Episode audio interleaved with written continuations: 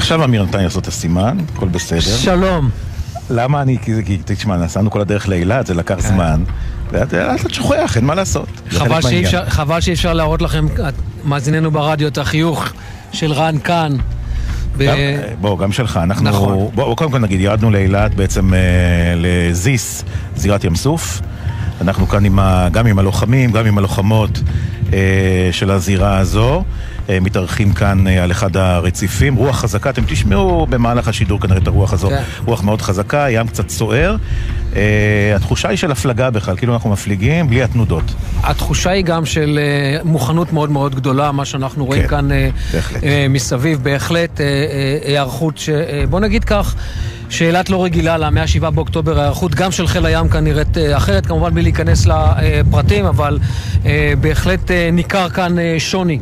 באופי, באופי פריסת הכוחות, וצריך לומר, אנחנו נמצאים כאן באילת, אנחנו נהיה כאן במהלך השידור הזה, נשוחח כאן עם הלוחמים של חיל הים.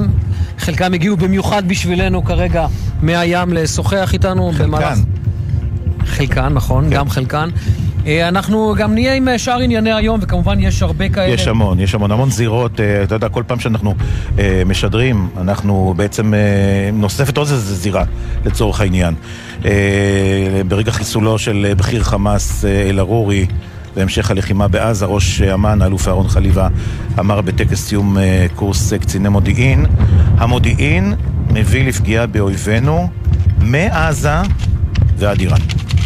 אני מצפה מכם להשמיע את דעתכם המקצועית תמיד, בכל מקום, מול כל דרג וכל דרגה, גם אם היא שונה, גם אם היא אחרת, ביקורתית ולא מקובלת. כך היה באגף המודיעין עד עתה, וכך יהיה גם בעתיד. לימדו מהטעויות וזכרו לשמר את הדברים הטובים.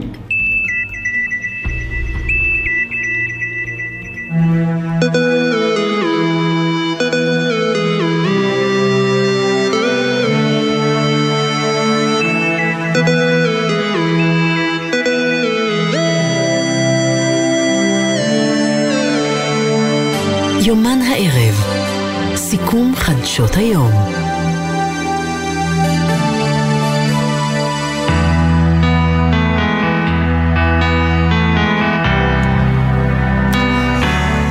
כן, אז אנחנו שמחים שאתם מצטרפים אה, אלינו, אנחנו, כמו שאמרנו, נוסעים בכל הארץ לכל הבסיסים, אה, משלבים גם אקטואליה אה, יומית, שבועית, יומן סיכום שבוע סך הכל, וכמובן מצטרפים אלינו תמיד חיילים, חיילות, לוחמים, לוחמות בכל מיני מקומות. והערב הזה, כמו שאמרנו, אורחי חיל הים, אורחי זירת ים סוף, ושוב, למאזיננו, שומעים את הרוח החזקה. אנחנו כאן נמצאים ממש על, ה, על המזח, בקצה הרציף, ממש אה, קצה הרציף, אה, מולנו הכלים של אה, חיל הים. שאחרי כמה אנחנו לא יכולים אפילו לספר לצערנו, ואנחנו רואים כל כן. מיני סוגים של כלים. דורון קדוש, כתבנו לענייני צבא וביטחון, שלום לך. שלום רן, שלום אמיר. החיסולים לא מפסיקים, צה"ל ממשיך לחסל את כל המחבלים הגדולים, הקטנים והגדולים. נכון מאוד, והיום אנחנו מדברים על אה, בכיר אה, בכלל בג'יהאד האיסלאמי, עוד ארגון טרור שכמעט ושכחנו אה, שגם הוא נמצא ברצועת עזה, וכדי לפרק את תשתיות הטרור בתוך שטח הרצועה, ישראל כמובן נדרשת לפעול גם מולו לא פחות מאשר הפעולה נגד חמאס, והיום צה"ל ושב"כ מפרסמים שהם חיסלו את ראש המטה המבצעי של מרחב צפון הרצועה בג'יהאד האיסלאמי, שמו ממדוך לולו. הוא למעשה שימש כסייען של ראשי מרחב צפון הרצועה בג'יהאד האיסלאמי. החיסול שלו הוא למעשה עוד שלב מסוים בפירוק היכולות, התשתיות, צירי הפיקוד והשליטה, גם של חמאס וגם של הג'יהאד האיסלאמי אה, בצפון אה, רצועת עזה, שזה האזור שכרגע צה"ל הכי קרוב להשיג בו שליטה מבצעית, כשההערכה היא שלדבר הזה יידרשו עוד יומיים שלושה עם השלמת הפעולה בשכונת דרג' טופח, ואז צה"ל ישתלט אה, באופן יחסית מלא גם על צפון הרצועה. נגיד שממדוך לולו חוסל באמצעות כלי טיס הוא חוסל מהאוויר אחרי שהוא זוהה באחד המקומות שם באזור, הוא היה דמות מרכזית בג'יהאד האיסלאמי, יזם והוביל פיגועים והתקפות נגד מדינת ישראל, גם בשגרה, אבל גם במהלך המלחמה הזו, והחיסול שלו הוא כמובן עוד אה, התקדמות אה, ועוד צעד. נגיד שבח'אן יונס, בדרום רצועת עזה, שם אנחנו מדברים על הפעולה שהיא יותר עצימה של צה"ל, שם שבע חטיבות שלמות שפועלות ונלחמות במרחב. הפעולה מתבצעת גם מעל הקרקע וגם מתחת לקרקע. אנחנו יכולים לומר בזהירות שבשלב הזה, מתוך ארבעת הגדודים של ח'אן יונס, צה"ל קרוב להכריע שניים מהגדודים, את הגדוד הצפוני ואת הגדוד המזרחי שנמצאים באזור בני סוהילה. יש עדיין לא מעט עבודה אל מול הגדוד המערבי והגדוד הדרומי. לאט לאט הצבא ירחיב את אה, היקף הפעולה שלו והתמרון שלו בח'אן יונס גם לשם, והפעולה הצבאית בח'אן יונס כן. מתוכננת להימשך גם במהלך החודשים הקרובים, בלי קשר למעבר שלבי המלחמה. ידעו אויבינו בכל מקום, בכל מקום על הגלובוס לדעתי.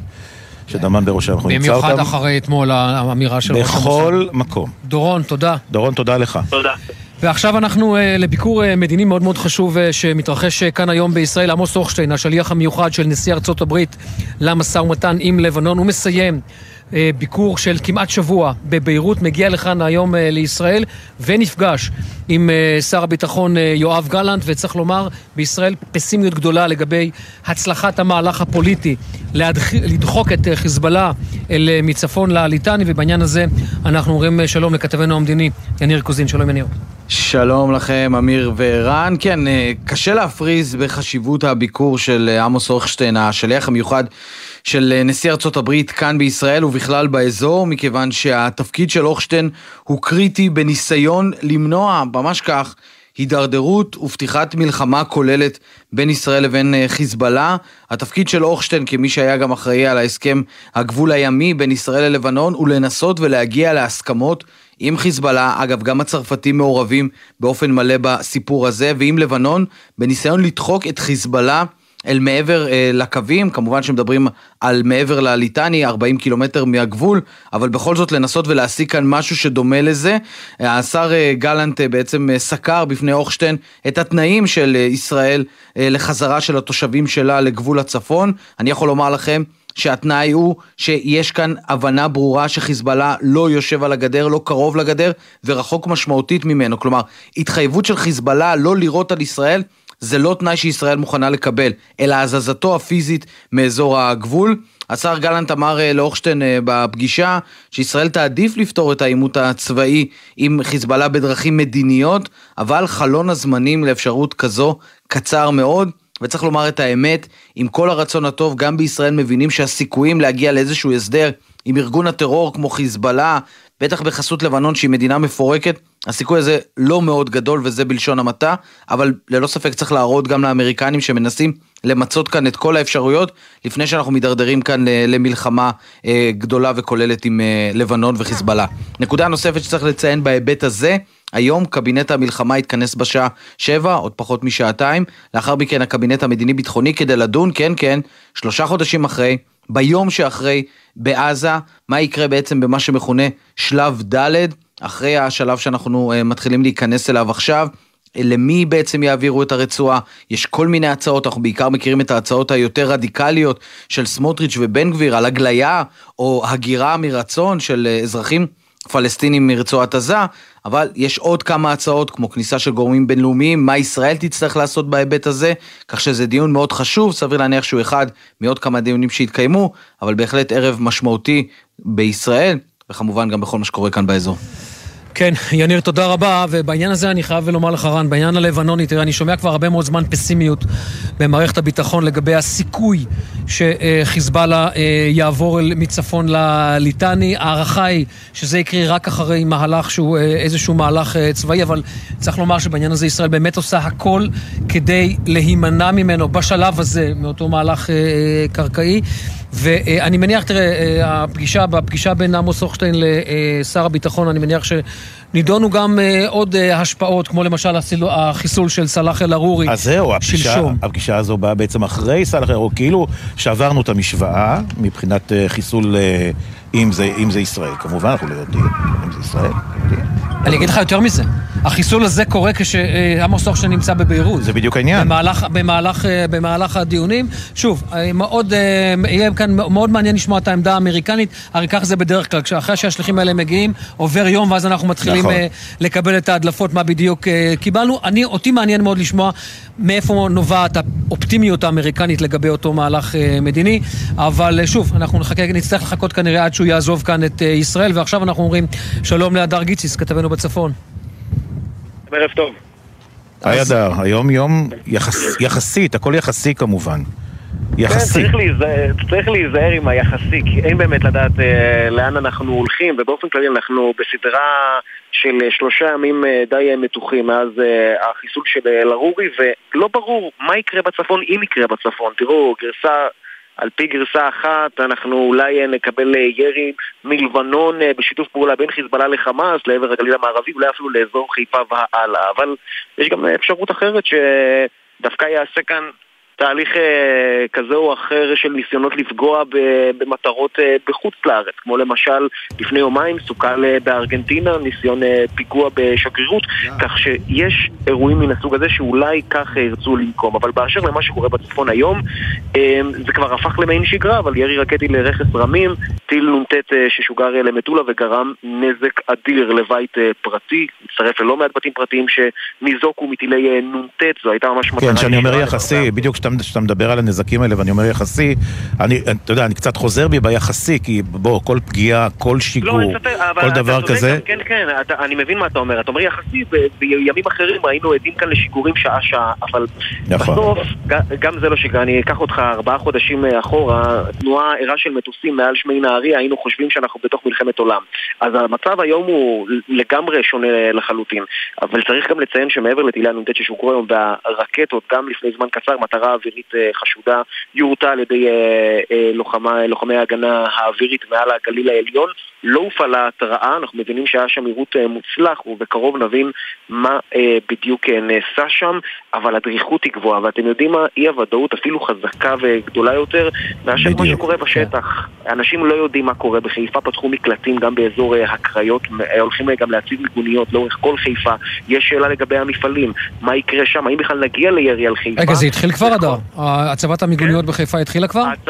היא ממש מתחילה בימים אלו, התקציב אושר והתהליך הזה יוצא לדרך. ככל שאני מבין מהעירייה, כבר בשבוע הקרוב הולכים להציב מיגוניות בשכולי חינוך, גם במתחמים כן. ציבוריים, כדי להיערך לאפשרות הזאת. גם חניונים יוסבו אה, למקומות שאפשר אה, ללון בהם. בית החולים רמב"ם בחיפה ערוך כבר עכשיו עם מחלקה תת-קרקעית למקרה אה, שתתפתח אה, מערכה נרחבת יותר, כן. ובשלב הזה, כאמור, דריכות גבוהה, חשש מצד התושבים, אבל אנחנו לא באמת רואים או מבינים מה אה, קורה מצד ארגון חיזבאללה. מחר נסראללה אמור לנאום פעם נוספת, האם נראה משהו קודם לנאום הזה או אחריו? זה לא ברור, אבל בינתיים לא ראינו הרבה מכיוון לבנון מאז החיסון. כן, בוא נגיד שגם הם, חיזבאללה, אנחנו יודעים, מפנה מפקדות כבר הרבה זמן, אבל עכשיו בכלל, אחרי כן. החיסול ההוא אה, של ארורי. כן, אבל הדרנו...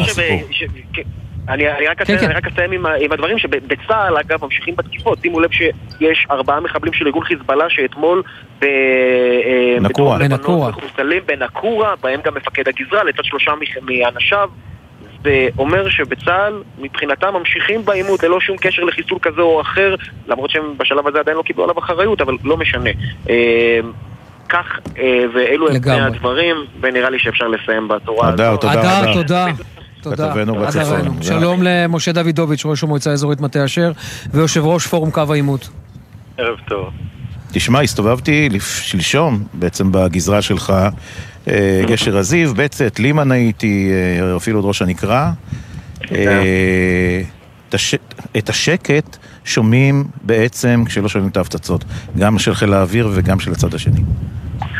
לגמרי.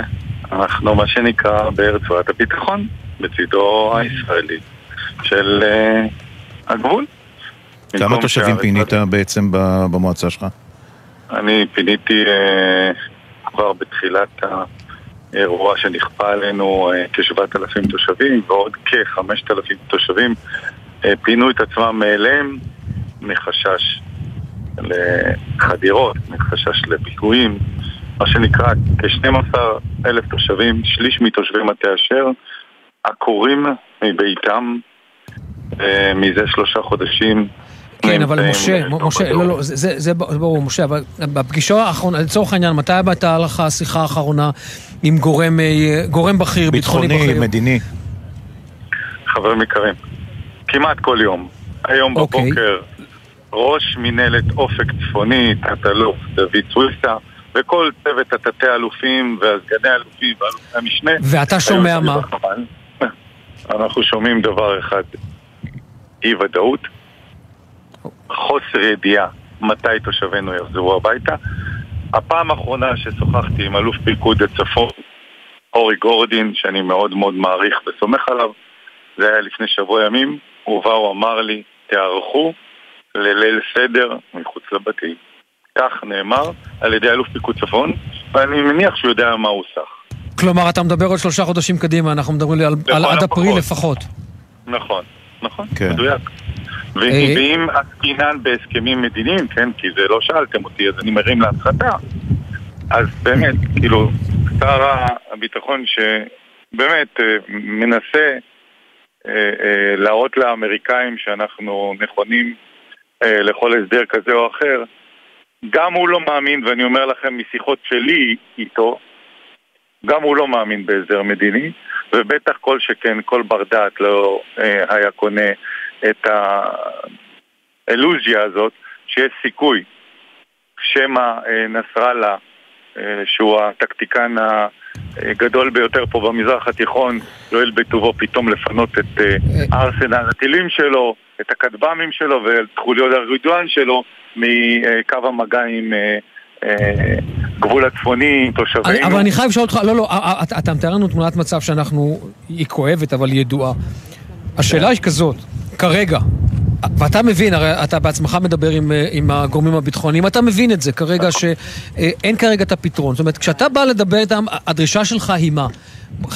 בוא נדבר על היום. של אחרי. הדרישה שלי, חברים יקרים, הדרישה שלי כמו גם דרישה של כל עמיתיי ראשי הרשויות פה בקו העימות, ואני אומר, אנחנו דבוקה אחת, מאוחדים בעמדה הזו. אה, הקבינט הביטחוני חייב, חייב, אני לא אומר היום, מחר או מחרתיים, בעתיד הקרוב ביותר, להנחות את צה"ל, להרחיק באופן מהיר את החיזבאללה מגבול הצפון, שלא שלא יאיימו טילי נ"ט, שהקורונטים, אותם קורונטים שנורו היום לעבר מטולה ופגעו בבתים, לא יאיימו על בתי קו העימות, לא יאיימו לא על חניתה, אבל, אבל לא אתם מבינים את זה, לא משה, משה, שתולה. אני לא שומע אותך פעם ראשונה במלחמה הזו, אבל אתם גם מבינים שזה כנראה ייקח זמן, כי ישראל, לפחות בעניין הזה, צריך לומר שהדרג המדיני מאוד מאוד נחוש. הוא אומר, הפעם אנחנו לא נגמור את ההסכם הזה בחצי, שיהיה לנו, אה, לצורך העניין, הסיכון הזה, או הסכנה הזאת ליישובים, אה, תימשך. אתה מבין את אוקיי. הנחישות הישראלית כאן, נכון? כן, לא מצד שני, אבל רגע, אני- לומר, אני רוצה לסנגר עליך היום, משה. חצי סקפטי, ואני אופטימיסט ללא תקנה. אני אומר כאן, אם האמירה כפי שאתה מצייר אותה, אה, היא של הדרג המדיני-ביטחוני, חד חד משמעית, תנו לנו קצת זמן ואנחנו אה, נפעל, נצבור סד"כים, נצבור כוחות, נרענן, נרדד ו- וכל האמירות האלה.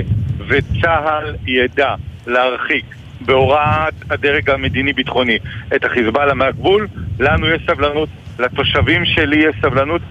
כל אתה זמן מדבר עם, משה, אתה מדבר עם תושבים, מדברים איתך? בוודאי, תושבים מתקשרים, מדברים איתך, שואלים אותך... אתה, רגע, שנייה, שנייה, משה, משה, רגע. הם שואלים אותך, כן. הם שואלים אותך כמה זמן לדעתך. אתה נפגש עם הגורמים, אתה מספק להם תשובות, אתה מקבל טלפונים על בסיס יומי, כמה טלפונים? חברים יקרים, אני בדקות האלה חוזר ממפגש. בעצם הלכתי אה, לעשות מצווה, אני עכשיו חוזר מברית של תושב שלי מבצת, שהזמין אותי לברית של בנו הבכור במלון ליאונרדו בטבריה. בדקות האלה אני חוזר משם. והייתה שם אסופה של כל תושבי אה, מטה אשר שנמצאים באזור, וכולם אומרים לי, ראש המועצה, אנחנו נותנים לך את כל הגיבוי ואת כל הרוח הגבית, על אף ולמרות שאנחנו סובלים, על אף ולמרות שאנחנו מרגישים קשה בתוך אה, כלוב, אנחנו מוכנים כל זמן שניתן ונצטרך להישאר כאן, ובלבד כן. שחיזבאללה אה, יורתע, שחיזבאללה יורחק מהגדר, ולא באמירות אה, כנף ולא בהסכמים. משה דוידוביץ', ראש המועצה האזורית מטה אשר, יושב ראש פורום אה, קו העימות. תודה. בואו, אנחנו נמשיך לבוא לבקר אותך, לפחות, אתכם, כל מי שצריך. תודה רבה, ונאחל לנו באמת ימים יפים. אמן. אמן, תודה. אמן, אמן. תודה רבה. תודה. חסות ונמשיך. חסות. בחסות ביטוח 9, ביטוח דיגיטלי המציע למצטרפים חדשים או מחדשים דחייה של חודשיים בתשלומי ביטוח הרכב. איי-די-איי חברה לביטוח, כפוף לתקנון. בחסות מועדון הצרכנות הוט, המציע להנדסאים, למהנדסים ולבוגרי מדעי המחשב לפתוח חשבון בבנק לאומי ולקבל מענק כספי, פטור מעמלות ועוד. כוכבית 5521, כפוף לתנאי הבנק.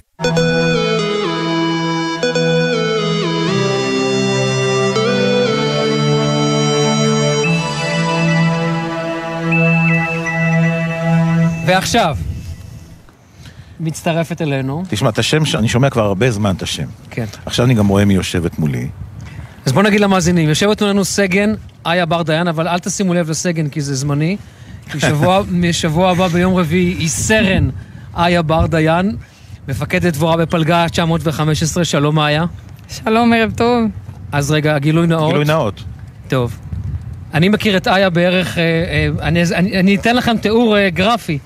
כשעל התיק הקטן היה כתוב בגן איה בר דיין, אז מה... זה, אתם יכולים להבין כמה שנים אני מכיר את איה.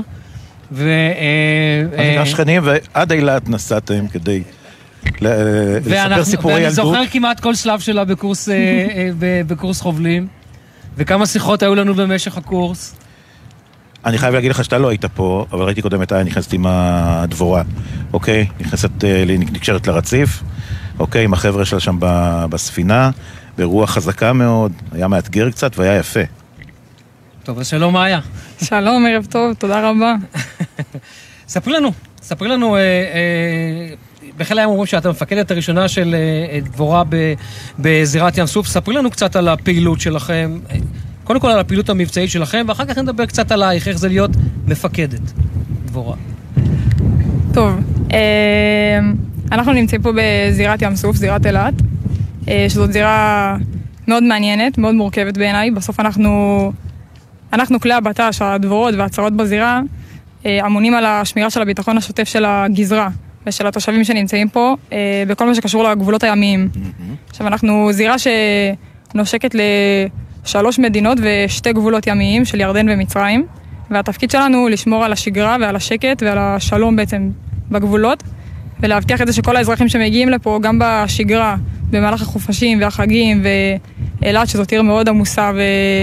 וחופשית, וגם עכשיו, במיוחד בתקופה הזאת, אה, שזו תקופה מאוד מאתגרת, אל מול זה שהעיר בעצם הכפילה את עצמה, עם כל תושבי העוטף והמפונים שנמצאים אצלנו, לשמור פה על השקט ועל השלום והשלווה והביטחון של כולם. תגידי, הגבולות מאוד ברורים, יודעים, בסוף זה מים, אבל יודעים עד בעצם לאן ניתן להתקרב מול עקבה נגיד, או אה, מול אזור אחר, אתם יודעים בדיוק איפה להיות, מה מותר לכם ומה אסור לכם. זאת אומרת, יש פה גם מעורבים בזה עוד כמה דברים, חוץ מבעצם ההיבט הצבאי, הביטחוני.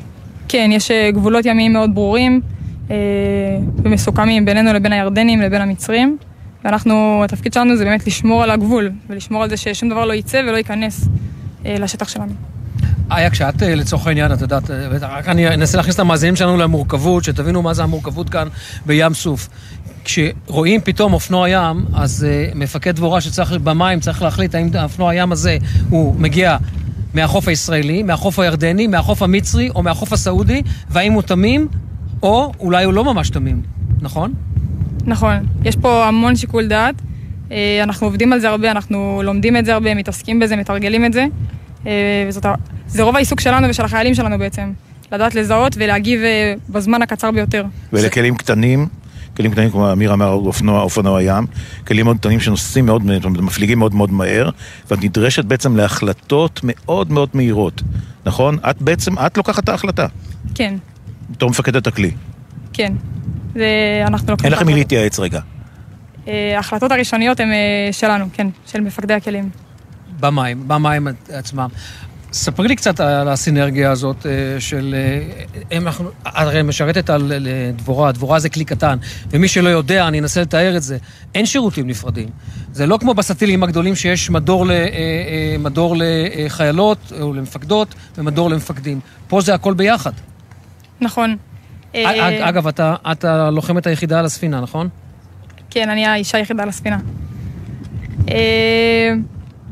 בעיניי זה, א', זה מאוד מיוחד.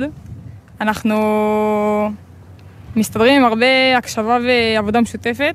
יש לי את הפרטיות שאני צריכה בהיבט השירות המשותף, יש לי חדר מפקד והכל אה, מוסדר. אה, ואנחנו מתנהלים אה, בכבוד ובהקשבה והבנה. כן, יש לך סגן בעצם, נכון? סגן שמבצע פעולות הסגן שלך בעצם. כן, יש לי סגן, סגן ויש מפקד. לי סגן מפקד ויש לי צ'יף, שהוא האחראי על המכונות. איה, אני חייב לשאול אותך שאלה, את יודעת, אנחנו ב-7 באוקטובר תופס את כולם עם תשומת לב, תשומת לב בעוטף, אבל גם כאן, נכון? אנחנו, ככל שחלפו הימים, הכוננות עולה. איך, את, איך אתם חווים את זה כאן? זה משפיע עליכם?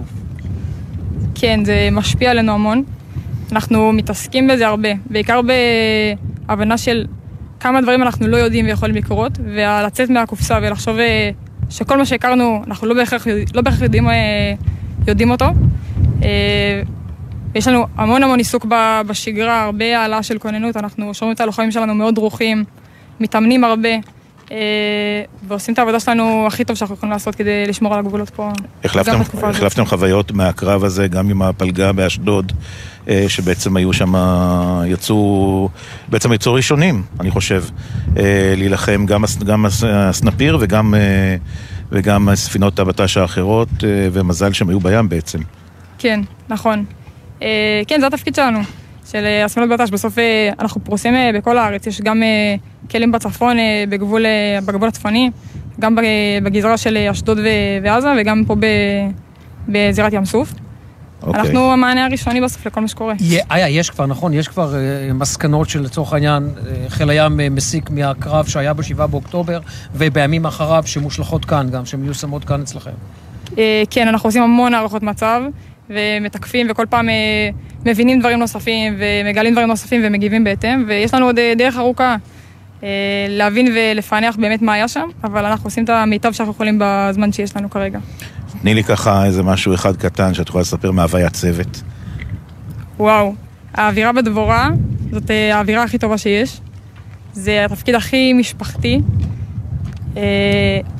אה, דבר ראשון, אנחנו כמו משפחה קטנה בתוך הים, זה בסוף 12-13 לוחמים ו- mm-hmm. ואני, אה, שנמצאים בים בדרך כלל בין 60, 72, 48 שעות, בלי טלפונים, בלי אמצעי תקשורת חיצוניים.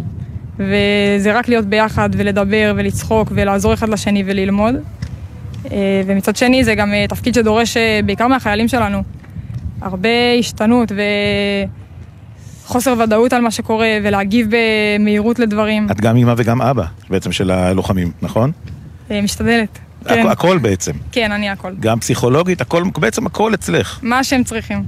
פונים אלייך. כן. וואי. טוב. אני, אתה רואה את סגן איה, אני, אני, אני רואה את איה. את סרן איה. איה, איזה כיף היה לפגוש אותך פה, ובהצלחה. ורק נגיד, אתה יודע, היא באה ממשפחה של לוחמים, יש לה אח, לוחם בצנחנים עכשיו. ואתה יודע, מה שאנחנו מספרים עכשיו זה סיפור ישראלי טיפוסי. כן, נכון. אז קודם כל בשעה טובה. אה, לא נגיד לך מזל טוב לפני שתקבלי את לא. הסרן, רק נגיד שזה שבוע... האמת, שבוע הבא. אני אספר, אני חשבתי שאנחנו נעשה היום טקס משהו, ממש כאן, אתה חשבת בעצם לענוד את הדרגות. כי אני התבלבלתי, אני התבלבלתי, חשבתי שזה אתמול, אבל זה היה אמור, אבל זה שבוע הבא. לא, אני כבר התכוננתי גם, אל תשאל לי מה היה לי. אתה מוזמן גם שבוע הבא. איה בר דיין, סגן איה בר דיין, מפקדת ספינה. ראשונה בים סוף, דבורה, פלגת 915, זירת ים סוף, תודה רבה. תודה איה. תודה לכם, תודה רבה. תודה איה. טלפון אה, עכשיו אה, כתבתנו לענייני משטרה, הדס אה, שטייף. הדס, מה שלומך? אני בסדר, ואתם אי שם באילת, אז תבלו גם בשבילי. האמת שרצינו שתבוא איתנו, אבל לא יודע, אמרו לנו שאת במקומות אחרים, את לא יכולה לבוא. נכון. אין פה מספיק נכון. ירי בשביל הדס. כן. נכון. אבל סיפור, נכון. סיפור מדהים יש לך לספר לנו, פשוט לא כן. נתפס בכלל. כן, אגב זה לא הסיפור היחיד שמתפרסם, אבל בואו נספר אותו. מסתבר ששלושה חבר'ה אה, החליטו לעשות כסף צדדי על חשבון אה, משפחות החטופים. הם התחזו לקרובי משפחותיהם, אתה יודע, בני דודים, אה, אחים, כל מיני מקורבים, ופרסמו ברשתות החברתיות שהם זקוקים לכסף, הם זקוקים, מצבם הכלכלי של, של המשפחות, משפחות החטופים איננו טוב, ולכן הם נדרשים לתרומות. וכמובן, עם ישראל ממהר אה, לפתוח אה, את הכיס ולתרום עד שמסתבר שהם בעצם לא קשורים למשפחות, הם מתחזים, הם רמאים, ניצלו אה, סיטואציה מאוד מאוד אה, קשה וכואבת כדי לעשות לעצמם אה, כסף קל ולשלשל לסיציהם. מי שעלה עליהם זה יחידת הסייבר של מחוז המרכז במשטרה בעקבות אה, תלונות של קרובי משפחה שהגיעו להם הם הצליחו אה, לעלות על השלושה, אחד מהם אפילו ניסה אה, להימלט הבוקר לחו"ל ואז הוא נלכד בשדה התעופה, השניים האחרים נלכדו בבתיהם אה, בצפון, כנופיה. אה, בדרך הזאת הם הצליחו להונות במעל 100 אלף שקלים אזרחים תמימים שחשבו שהם תורמים כסף למשפחות ולא זה מה שהיה. בכל אופן הם ממש בעוד זמן קצר מובאים להארכת מעצר בבית משפט השלום בחדרה והמשטרה מבקשת ממי שתרם כספים או מכיר תרומה כזאת או אחרת למשפחות שלכאורה נמצאות במצוקה כלכלית, שיפנו אליהם, אה, כי כל תלונה רק אה, תוסיף. עד כה אני יכולה לומר, יש כבר אה, הרבה מאוד תלונות. כמה, כמה נבזה, כמה, כמה נמוך אפשר גבול, לרדת, תגיד לי. כמה, כמה אפשר לרדת עוד. אבל אתה, אתה יודע, כל מה שהעם באמת עושה, עם ישראל היפה והכל, ופתאום יש לך איזה מין כתם כזה, שנוגע דווקא בדברים הכי הכי הכי אה, אה, רגישים, אני לא יודע, אני לא יכול לתפוס את זה, זה באמת... אה, טוב, העיקר שנתפסו. אבל מסתבר שהם לא... כן, הם, מסתבר שהם לא היחידים, ויש לנו, לנו כבר כמה סיפורים בשבועות האחרונים של uh, מתחזים ורמאים שניסו uh, גם להונות חיילים, וגם התחזו לחיילים וניסו להונות... Uh, הציבור צריך להיזהר, לא למהר לתרום, לבדוק היטב היטב, וכמובן להמשיך ולתרום, אבל למי שבאמת באמת אה, זקוקים, ואנחנו יודעים למי אנחנו תורמים. זה נכון. הדס שטייף, כתבתנו לענייני משטרה. תודה רבה, ופעם הבאה את באה איתנו. ברור. ביי ביי. אנחנו יוצאים להפסקה קצרצרה, לא הולכים, אל תלכו רחוק, כי אה, יש לנו עוד כמה לוחמים. כי אנחנו מספיק רחוק, אנחנו מספיק הגענו רחוק. יש לנו כאן עוד כמה לוחמים של חיל הים לדבר איתם. הפסקה קצרה ואנחנו נחזור מיד אחר כך. אתם מאזינים לגלי צה"ל. בנק ישראל מעריך את מתווה ההקלות לכלל הציבור ומרחיב את מעגל הזכאים להקלות מיוחדות. באפשרותכם לדחות בעוד שלושה חודשים את החזרי המשכנתה או ההלוואה שלכם. אם אתם בשירות מילואים או שייכים לאוכלוסיות שנפגעו מהמלחמה, תוכלו להמשיך לקבל את ההקלות המיוחדות. מעכשיו תוכלו לקבל גם פטור מתשלום ריבית על המינוס בבנק לעסקים קטנים הזכאים לכך. למימוש ההקלות, פנו אל הבנק או אל חברת כרטיסי האשראי שלכם. למידע ולעדכונים, היכנסו לאתר בנק ישראל.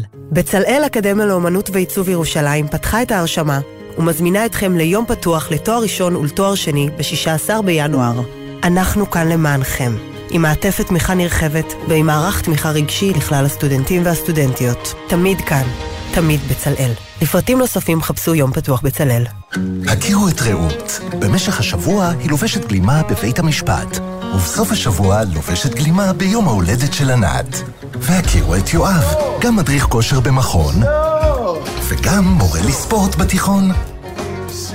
משלבים בין עבודות הכירו גם את הדרך הקלה לבצע תיאום מס מהנייד באתר רשות המיסים.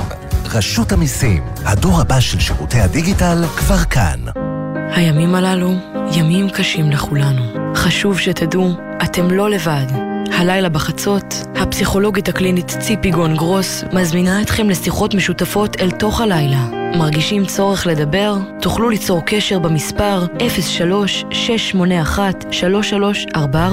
אתם לא לבד. הלילה בחצות, גלי צה"ל. יחד במלחמה. אריאל סאט, שהוקפץ כלוחם גבעתי ב-7 באוקטובר. רושמת ליאי אריאל, האנשים המבוגרים שבתמונה זה ההורים שלי. ורציתי לו ממש, אין לי דרך להודות לך על זה שחילצת אותם החוצה, הייתי מאוד שמחה שתיפגשו. ישר שראיתי אותם, הדמעות זלגו, וחיבקתי אותם כאילו זה משפחה שלי. כתבנו את השיר הזה לחיילת יקרה, רבית אסייג, שנפלה בשבת השחורה של השביעי לעשירי. הלכנו עם זה למשפחה, אנחנו פשוט רואים את המשפחה, מתפרקים לידינו. רינו צרור הצליח להביא אלינו צוות שידור, להראות לכולם מה באמת קורה בזמן אמת. אני חייבת לציין גם את קולה של אימא, שהוא אמר לי שהם שמעו, וזה חיזק אותם ונתן להם אה, כוחות. וזו בדיוק הסיבה שאנחנו פה. גלי צה"ל, פה איתכם, בכל מקום, בכל זמן. עכשיו בגלי צה"ל, רן יבנאי ואמיר בר שלום. חמש אה, שלושים וארבע, שוב שלום לכם מאילת, בסיס חיל הים באילת. אנחנו כאן אה, בשידור מיוחד של יומן סיכום השבוע בגלי צה"ל, יחד עם אה, לוחמי צה"ל, אבל עכשיו אנחנו איתך, תמר שונמי, כתבתנו ענייני משפט. סערת הקריקטורה בעיתון שביעי, רק נאמר, מדובר בקריקטורה של נשיאת בית המשפט העליון, עומדת עם דגל על... לא מה ש- עומדת, תוקעת מקל של דגל בעצם בית המש... של בית המשפט העליון בגופה של חייל צה"ל. תמר, שלום. שלום אה, אמיר, שלום רן, כן, אז באמת אחרי הקריקטורה והסערה, השבועון השביעי יסירו את האיור של נשיאת העליון בדימוס חיות. בואי באמת תודה נראה... באמת. בואי באמת נראית מניפה דגל עם אוזניים על גופת אה, חלל שנפל בשדה הקרב. האיור הזה פורסם הבוקר במהדורה המקוונת של השבועון, כמובן על רקע פרסום שני פסקי הדין ההיסטוריים של בג"ץ, אה, שמבטלים בעצם אחד שפוסל באופן היסטורי חוק יסוד, השני שדוחה תחולה של חוק יסוד, חוק ה... לביטול עילת הסבירות וחוק הנבצרות, כשלצד הקריקטורה נוסף גם טור בו נכתב בין היתר, פסקי הדין הללו הם שירת הברבור של כהונת חיות בבית המשפט, לא נותר אלא לומר ברוך שפטרנו. היועץ המשפטי של הנהלת בתי המשפט, ברק לייזר, שיגר מכתב לצוות אה, שביעי וקרא להסיר את האיור לפני פרסום המהדורה המודפסת מחר, מה שאכן קרה ממש בשעה האחרונה. הוא הזהיר שהדברים הללו מעלים חשד להסתה לאלימות ולזילות בית המשפט. שר התקשורת שלמה קרעי מצידו תקף את דרישת אה, לייזר, יועמ"ש בתי המשפט, והודיע שהוא יעלה את מכתבו של לייזר לדיון בממשלה. עוד הוא כתב, לא אעמוד אה, מנגד מול ניסיונותיך, הוא פונה ללייזר, לפגוע בחופש הביטוי של אזרחי ישראל, אין לך סמכות לצנזר כלי תקשורת. לשון הודעת קרעי. כן, תודה תמר, ואין אין, אין ספק, אין, אין ספק שאני אני חושב שיהיה לזה עוד הרבה מאוד גלים ל- אה, לקריקטורה הזאת. אם משהו לא שומעים אותי, אבל תכף נבדוק מה קרה. אוקיי, עכשיו שומעים אותי מצוין. אה, אומרים שלום לעורך הדין אה, ארז קמיניץ, אה, המשנה ליועץ אה, המשפטי לשעבר וכיום ראש תחום הרגולציה וממשל במשרד ארדינסט. שלום לך. שלום שלום, ערב טוב, אמיר רן ולמאזינים. שלום לך. תגיד, מה דעתך על הקריקטורה הזאת? קריקטורה. אה, זה מחזיר אותנו לעולם של לפני השביעי באוקטובר בעיניי. אה, זה חלק ממכונת הרעל. תראו, בסופו של דבר, אני לא יודע מי אחראי בדיוק לקריקטורה, לא ראיתי את, ה- את השם של הקריקטוריסט, אבל בהחלט ה- ה- הניסיון לייצר אה, אה, מסע של דה-לגיטימציה נגד שופטי בית המשפט העליון בצורות הכי בוטות שיש. אני חושב שאנחנו צריכים... אה, אתם יודעים מה? אולי לא שווה להקדיש לזה, על זה את הדיבור. שמעתי גם את התגובה שאתם, שהכתבת שלכם ציטטה, של השר, של- של השר קרעי, גם עליה צריך להצטער. בסוף זו קריקטורה מזעזעת, חבל שבאה לעולם, וצריכה לה- לה- להיעלם בדרך שבה הגיעה. כי המאייר קוראים לו אור רייכרט, גם מה שכתוב, גם מה שאני מבין. עורך אה, דין קמיניץ, בוא רגע, אה, אה, צריך גם, אה, בוא, אגב, אה, גילוי אה, נאות, אנחנו מדברים עכשיו אה, על, אה, אנחנו, אה, המשרד שלך ייצג אה, פרשייה אחרת שאנחנו נדבר עליה, לא פרשייה, אלא דיון אחר שהיה בבג"ץ אה, מאוחר יותר, ההדחה של אה, אה, אה, יושב ראש הדואר, אבל לא לא נכון. לשם זה אנחנו התכנסנו כן, לדון כאן. רק להגיד באמת שהשופטים השמרנים ביותר בבית המשפט העליון, so called, לכאורה, הם אלה שהמליצו ל... אה, לא, לא, כן, כן, זה- כן, כן, אבל זה אנחנו לא מאוד רוצים- מעניין, אגב. נכון, אבל אנחנו לא לא רוצים להיכנס. לזה איתך, מאחר, גילוי נאות, אנחנו לא, אתה, מאחר, המשרד שלך ייצג, אני חושב שזה לא, כן. אה, לא על זה אנחנו רוצים לא לדבר. בוא נדבר, אבל. בדיוק, בוא נדבר על, שתי אה, פסיקות אה, של בית המשפט העליון, כמובן אה, אה, פסילת אה, התיקון של אה, עילת הסבירות ודחיית חוק הנבצרות. למעשה, מה שבית משפט עושה כאן, בית המשפט העליון, הייתי אומר, הוא מניח אדנים לחוקה שאין, או שהלכתי רחוק מדי בהגדרה הזו? לא, אני חושב ששני פסקי הדין האלה שהם באמת תקדימיים ומשמעותיים והם למדו בוודאי בבתי הספר למשפטים עוד שנים ארוכות מייצרים אה, באמת את התורה כולה, או רובה לכל, לכל, אה, לכל הפחות, בשתי העילות המרכזיות שבהן אליהן בית המשפט התייחס בעבר כעילות שאפשר בגינן לבטל חוקי יסוד, גם פגיעה בליבת הערכים של מדינת ישראל כמדינה יהודית ודמוקרטית וגם שימוש לרעה אה, בסמכות המכוננת בשני פסקי הדין הנפרדים האלה. אגב, היו הערכות אה, גדולות מאוד, אני זוכר לפני בכלל, שבית המשפט לא התעסק בזה כל כך. לא, לא מתאים, לא... עוד לפני השבעה באוקטובר. מה, שלא... היו הערכות שהוא לא ירצה להתעסק? אני... כן, לא ירצה להתעסק כן, בזה כל כך. תראה, בסופו של דבר, אני חושב שלא לא היה מנוס לבית המשפט לעסוק בנושאים האלה, כי בסופו של דבר צריך להגיע להכרעות, הוגשו עתירות וצריך להחליט בהן.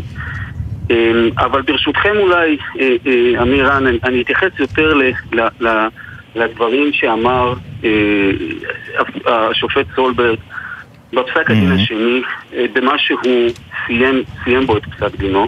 רגע, אתה מדבר השני, השני על הנבצרות? על הנבצרות, כן. על הנבצרות, בסופו של- אוקיי. כן, בסופו של דבר אתה רואה אה, שכל השופטים דעתם אינה נוחה מהאירוע המשפטי שאליו התגלגלנו אה, בחוק הנבצרות. אתה מסתכל על החוק עצמו, אה, תיקון לחוק יסוד אה, שנעשה בחופזה. יש בו, אני בוודאי כמי שעסק שנים רבות בחקיקה, מעריך מאוד את מי שעוסק בחקיקה, גם את האנשים בייעוץ המשפטי לממשלה וגם בכנסת, אבל בחוק הזה אתה רואה שיש בו אה, אה, שורה של כשלים גם בנושאים שהוא לא פתר, כן?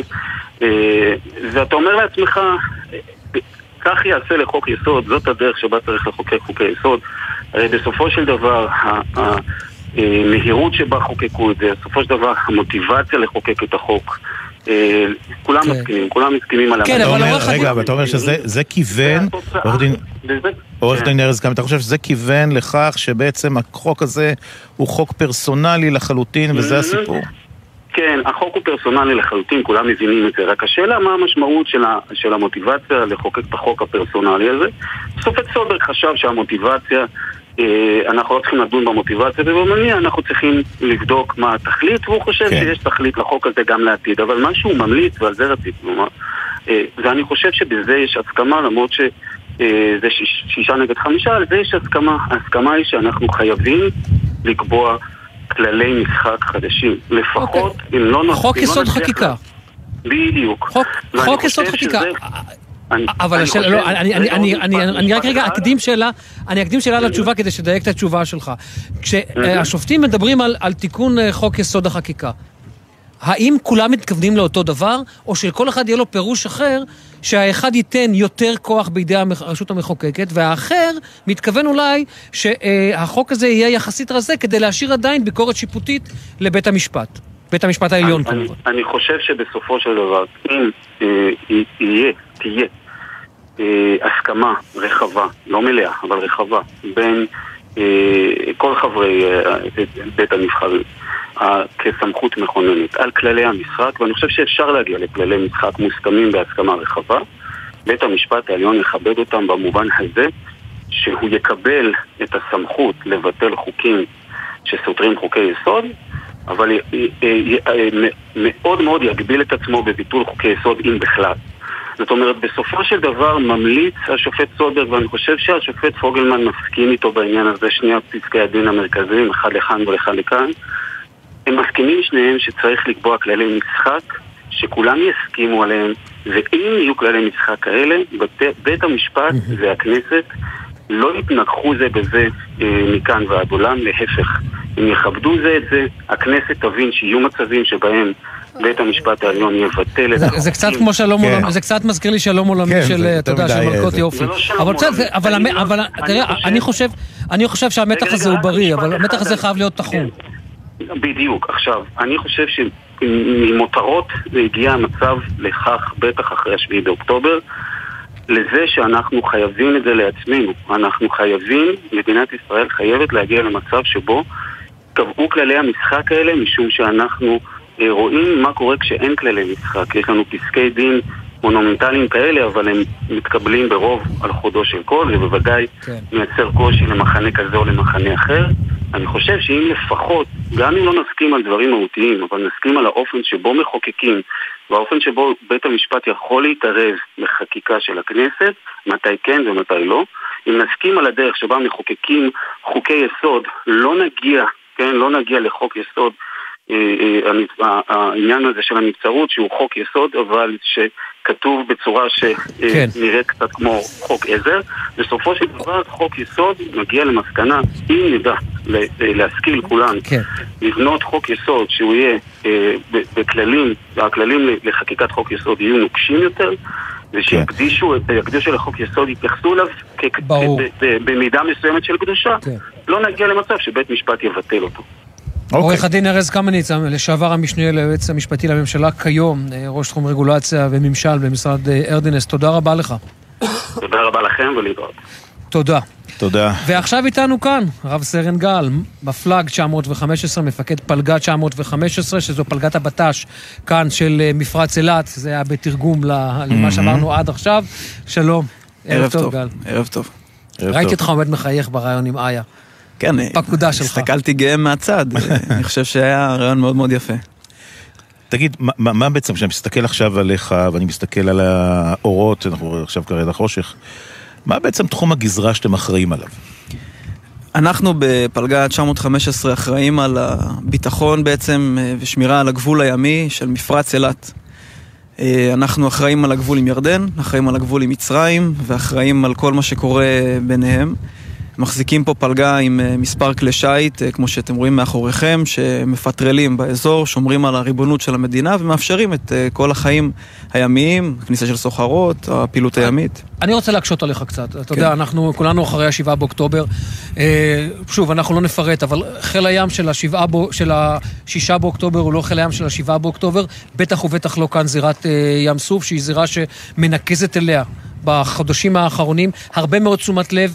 ביטחונית ישראלית, ולא רק ביטחונית ישראלית, אלא גם אה, עולמית. אני רוצה שאתה תדבר איתי קודם כל על עד כמה השתנתה פה הזירה. ראשית, אה, היום הזה תפס את כולנו בסיטואציה כזו או אחרת אה, שנקראנו לדגל והגענו ותפסנו כמה שיותר מהר את הכוננות ויצאנו לים. והפלגה מאז... רגע, בוא, בוא נעצור כאן. רגע, בשבעה באוקטובר אתם, אתם לא ידעתם מה קורה, פשוט לקחתם את כל הכלים ויצאתם? נכנסנו למצב של אה, התראה אל מול הסיטואציה שהייתה. יצאנו לים, הגברנו כוננות. גם, ושמרנו. זאת אומרת, פה, בגזרה הזו. חד משמעית, כן. פשוט מאוד, הלכת עם כל מה שיש לך אתה לים, לא- להיות בחוץ כדי אתה להתכונן על מחונך הנודע? מגיל צעיר, שאם יש איזו התראה כלשהי, אתה קופץ לים, קודם אומרת, כל, כי... לא הייתה, איזה- לא הייתה איזה, בעצם איזו פקודה ש- שהורדה אליכם אה, מלמעלה? פשוט עצמאית לקחתם את הכלים? היה, הכל, הכל רץ ביחד, אה, במערכת מאוד מאוד אה, משומנת ומהר, וידענו מה צריך לעשות, ויצאנו לים, כי הדבורות והצרעות טובות שהן בים, שם הן מגנות.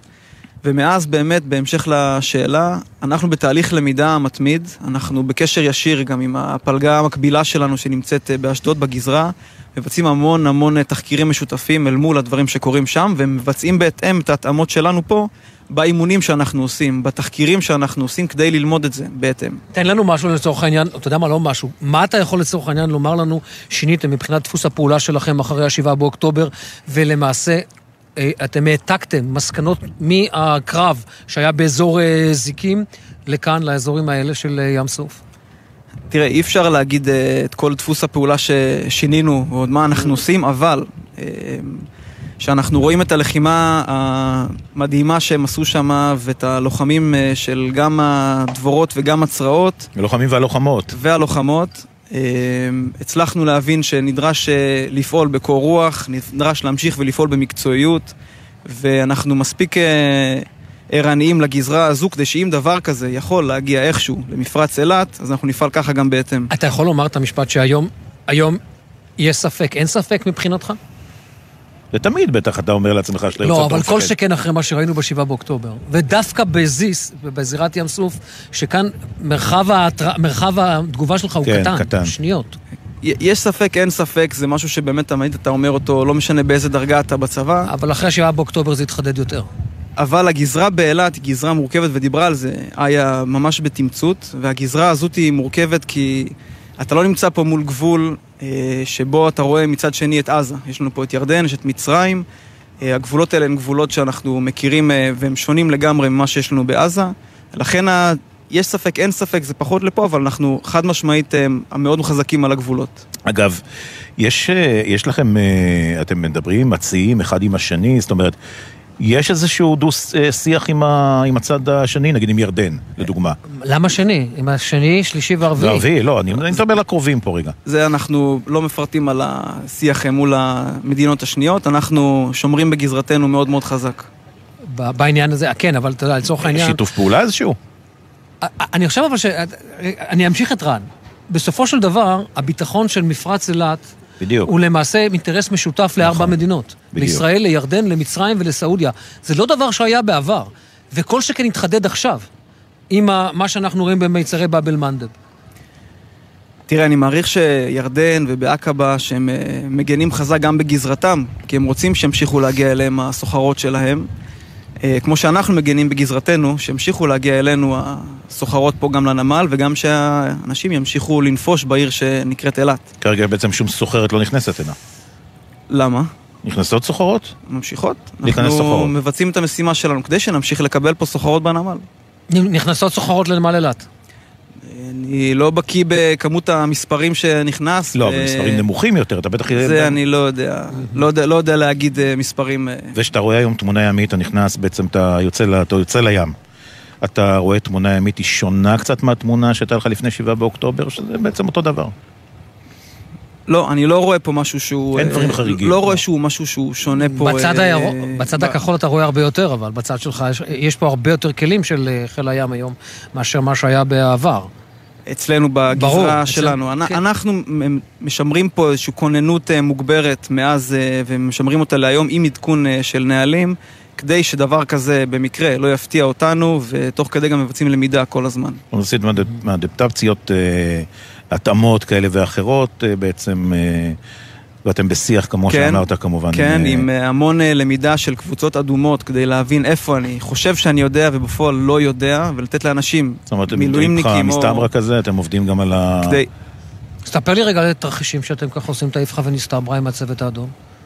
רק נאמר, רק נאמר, איפכא ונסתברא, יש צוות שלמעשה מאתגר את תפיסת הביטחון כאן, כדי לראות כן, איפה אני- אנחנו... לי, לי מאוד להתקדם. חשוב, לי מאוד חשוב כמפל"ג שמחזיק פה יחידה שהמשימה שלה להגן על הגבולות, לנסות להבין מה אני לא יודע. אה, וכשאני מנסה להבין מה אני לא יודע, אני מביא אנשים שישאלו אותי שאלות קשות, או יבחנו את השיטה שבה אני עובד, כדי שאני אוכל לשפר את עצמי הרבה יותר טוב. ברור. להגיד דברים קונקרטיים, אני לא יכול להגיד את זה פה בריאיון הזה, אבל כן, זה מאוד מאוד תורם לי כמפקד. לאחר מכן גם להשליך את זה לפקודים שלי, כמו איה, שתפעיל את הספינה שלה בהתאם, כדי שנהיה מוכנים הרבה יותר כל הזמן. רב סרן גל, מפלג... אה, 915. 915, תודה זיס, רבה לך. זירת ים סוף, תודה רבה לך על. הרעיון הזה. אה, ותמשיכו לשמור עלינו. תודה רבה. תודה רבה. איתנו, חבר הכנסת דני דנום, הליכוד, שלום. שלום, ערב טוב. וצריך לומר, אה, השגריר לשעבר אה, באו"ם, אז אה, חבר הכנסת דנון, הערב סוף סוף הדיון של אה, היום אה, אחרי, אתה לא חושב אה, שזה קצת אה, מאוחר מדי? טוב שהוא מתקיים, אבל היה צריך כבר להיות, הייתי אומר, לפני אה, חודשיים או אפילו יותר. תראה, הדיון הזה הוא דיון חשוב, בייחוד לקהילה הבינלאומית שמבקשת שאלות, וגם הצבא רוצה להיערך. אני חושב שיש פה לחץ, אנחנו עדיין לא סיימנו את המלאכה ברצועת עזה. לא הובלנו עדיין להכרעה, למרות פעולה מאוד טובה של הצבא, אתם עכשיו בחיל הים, ובאמת כל החילות עובדים בצורה טובה, תוצאות מדהימות. אנחנו רואים שהדור הזה, הדור אה, הוא הרבה יותר טוב מהדור שלנו ושל ההורים שלנו. אה, ולכן אני חושב שכרגע אנחנו צריכים לקיים את הדיון הזה. אה, אבל לא למהר, העבודה עוד לפנינו, צריך להגיע לציר פילדלפי, למעבר רפיח. זהו, רציתי לשאול אותך אם זה לא מוקדם מדי לחשוב על היום שאחרי. אני חושב שבמקביל צריך לפעול, צריך קודם כל אה, להמשיך בכוח, ולצערי הרב, בראשון אה, לראשון 2024, מדינת ישראל, כנראה בגלל לחצים של ארה"ב, עצרה, עצרה את התנופה של אה, צה"ל ועברה לשיטת הפעלה אחרת. שהיא יותר מצומצמת, קוראים לה כירורגית, ולטעמי זו אבל הייתה אה, טעות. חבר הכנסת דנון, אני, רגע, אני, אני רוצה רק לאתגר אותך כאן בנקודה הזו ובנקודה שדיברת עליה קודם. מה זאת אומרת? הרי זה חלק משלבי הלחימה. אתה כבר לא צריך את אותו סדק, הרי אתה יושב בוועדת חוץ וביטחון ואתה רואה את המפות, אתה רואה את ההישגים, ואתה מבין שלא צריך כבר את אותם... זה השלב השלישי. על, בדיוק, את אותם אלפי... אני, אני, אני לא רוצה לקרוא לזה שלישי אפילו, רן. זה שלב שתיים וחצי. כן, אני חבר חושב. שצריך להסתכל, להסתכל על ההישגים שלנו ולהבין שאותם הישגים צריך להגיע אליהם גם במחנות המרכז, גם בח'אן יונס, גם ברפיח כדי לא להשאיר את חמאס עם יכולות שלטוניות וכדי שנוכל להפעיל לחץ אמיתי להשבת החטופים. ולא עושים את זה? לא עושים את זה לשיטתך? שיטת הפעולה היום היא הרבה פחות עוצמתית אה, מבחינת גם חיל אוויר, גם ארטילריה. אה, עושים עבודה חשובה, נקודתית. אני מאמין גם שנגיע לראשי חמאס וימיו של סינואר ודף ומרואן עיסא ואחרים ספורים. אנחנו נגיע אליהם, אבל מבחינת אה, חיסול תשתיות חמאס זה כן דורש עוצמה, כן דורש הפגזות מהאוויר, כן דורש פינוי אוכלוסייה. כל מה שעצרנו, אנחנו כרגע לפי דעתי לא נוכל להכריע בלי לחזור לשיטה הזאת שהתחלנו בה והצלחנו בה. אני חייב לשאול אותך עוד דבר אחד, עוד שאלה אחת לפני שאנחנו נפרדים. אתה אמרת, אנחנו חייבים להגיע לציר פילדלפי. כרגע זה לא בתכנון של ישראל, אנחנו מודעים היטב לרגישות מול אה, מצרים. מורכבות ו-. ולסכנה שאם ישראל תפעל ברפיח, מ- 1.2 מיליון אה, עזתים שנמצאים שם פשוט יפרצו את הגבול לתוך מצרים, ואז איבדנו את מצרים.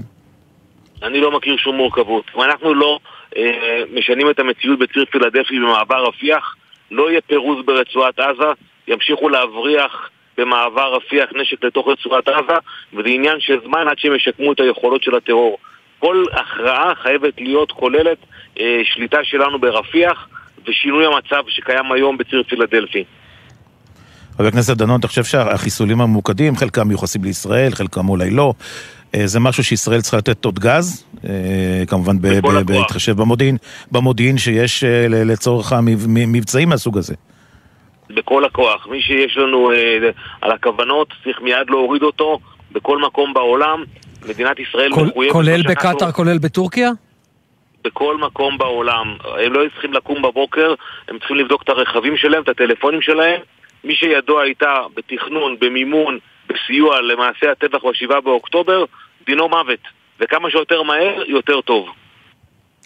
חבר הכנסת אה, דני דנון, הליכוד, שגריר לשעבר אה, באו"ם. תודה רבה, דני. ערב טוב. תודה רבה לך, דני. ערב טוב. להתראות. זהו, אנחנו אה, מסיימים את השעה הראשונה כן. כאן.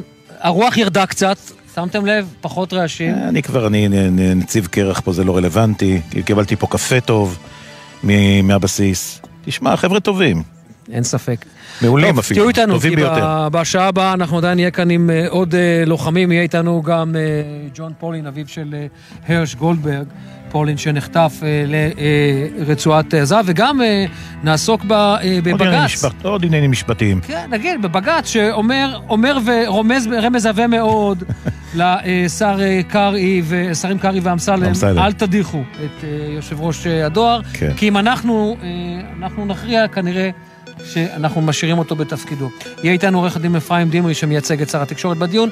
בקיצור, אל תלכו לשום מקום, עוד שעה מעניינת, וכמובן איראן. איראן, אי. אפשר בלי איראן. נחזור בצד השני של חדשות השעה. וראש. עיריית אילת יכול להיות שגם יהיה איתנו. אה, כן, הוא באוויר עדיין. הוא באוויר, כן. להתראות, נחזור בשעה הבאה.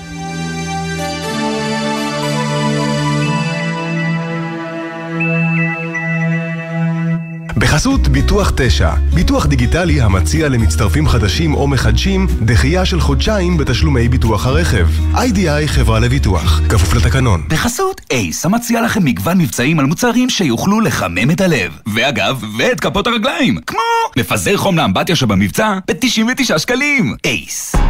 אתם מאזינים לגלי צה"ל. השכלה גבוהה תסייע בהבטחת עתיד ישראל בקדמת המדע והמחקר. סטודנטים במילואים, דאגנו להגדיל את הסיוע לכם. לכל המידע הנוגע לזכויותיכם, היכנסו לאתר המל"ג ויישארו מעודכנים. מוגש מטעם המועצה להשכלה גבוהה והוועדה לתכנון ולתקצוב. עמיתי מועדון חבר, מיצובישי מבית כל מוביל, עכשיו בהטבות בלעדיות על דגמי 2024, במיוחד בשבילכם. לפרטים כוכבית 5839, או באתר מועדון חבר. בתקווה לימים טובים יותר. זה הכל בשבילך, חבר. הורים, בדקתם שהאופניים החשמליים או הגלגינוע, קורקינט חשמלי של ילדיכם, מאובזרים כנדרש? שימו לב, חובה להתקין אמצעי נראות ופעמון ולרכוש רק כלים בעלי תו תקן שלא נעשו בהם התאמות לא חוקיות. איך בודקים שלאופניים החשמליים שרוכשים יש תו תקן? אילו אמצעי נראות חייבים להיות בגלגינוע? מה הספק המנוע המותר בכלים החשמליים? לתשובות ולמידע נוסף חפשו בגוגל אסקרלבד. תמיד עולה המנגינה ובשבת עולה הבוקר עם המנגינות והצלילים של יאיר רוזנבלום, זיכרונו לברכה, לציון 80 להולדתו. בשבע בבוקר, שעתיים בשירים היפים שהלחין ללהקות הצבאיות ואומנים אחרים. ובשתיים בצהריים, יואב קוטנר, בתוכנית מיוחדת על החותם שהשאיר במוזיקה הישראלית. כשאחד היוצרים המוערוכים, אך המופנמים ביותר, מסכים לצלול אל סודות יצירתו, זה הזמן לפוד כספי. אחת, שתיים, שלוש, ארבע. מתי כספי, על הסיפורים שהולידו את השירים שכולנו מכירים. אמנם כתבתי את זה ואני עומד מאחורי זה, אבל אם הייתי רואה אותם היום, אני לא הייתי מלחין אותם. פוד כספי, עכשיו באתר וביישומון גל"צ גלגלצ, ובכל מקום שאתם מאזינים להסכתים שלכם. מיד אחרי החדשות, רן יבנאי ואמיר בר שלום.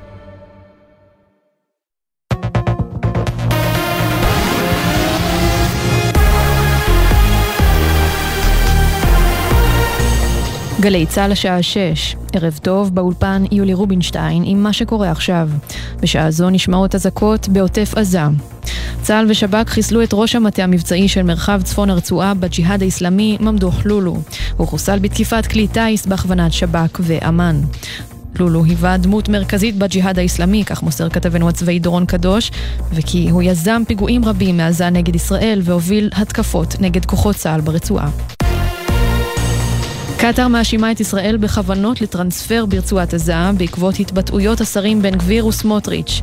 אנו מגנים בחריפות את הצהרת השר לביטחון לאומי ושר האוצר הישראלים בנוגע לסילוק תושבי עזה וכיבוש מחדש של הרצועה. כך נכתב בהודעה הקטרית.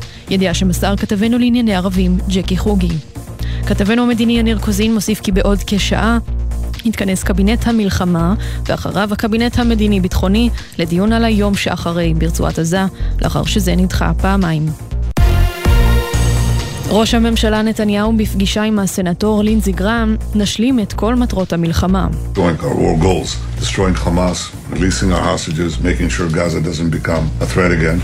and also making sure that we can return our citizens in the north and in the south. And for that, we'll apply maximum power with maximum precision everywhere that's needed. And we have your back.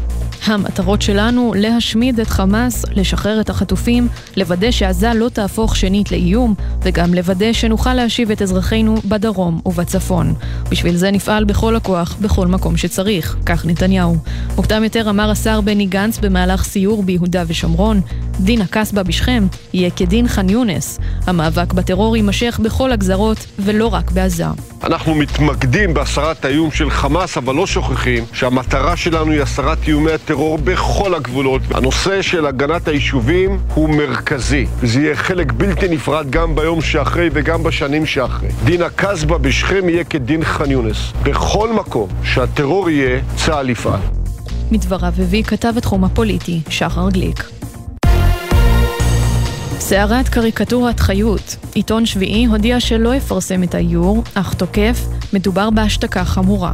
שר התקשורת קרעי טוען כי האיור עומד במסגרת חופש הביטוי. מדווח כתבנו לענייני תקשורת, אילי זילברברג. עיתון שביעי הודיע שלא יפרסם את קריקטורת חיות במענה לבקשת הנהלת בתי המשפט, אך הוסיף כי הפנייה מהווה השתקה ופגיעה חמורה בחופש העיתונות. בעיתון הוסיפו כי הקריקטורה מבטאת מחאה נגד בג"ץ בדרך אומנותית. שר התקשורת קרעי הגיב מוקדם יותר וכתב כי המכתב לא חוצה את גבולות חופש הביטוי וכיהן בסמכות יועמ"ש הנהלת בתי המשפט לצנזר כלי תקשורת. מזג האוויר למחר תחול ירידה קלה בטמפרטורות, בעיקר בהרים ובפנים הארץ. לידיעת חיילי צה"ל ברצועת עזה, מחברת מטאוטק נמסר כי מזג האוויר למחר יהיה מעונן חלקית, וייתכן גשם מקומי קל. ולידיעת חיילינו בגבול הצפון, מחר צפויים ערפיל, ערפילים, ומזג האוויר יהיה מעונן חלקית עד מעונן, עם גשם לפרקים. אלה החדשות שעורכת נועה מיכאלי.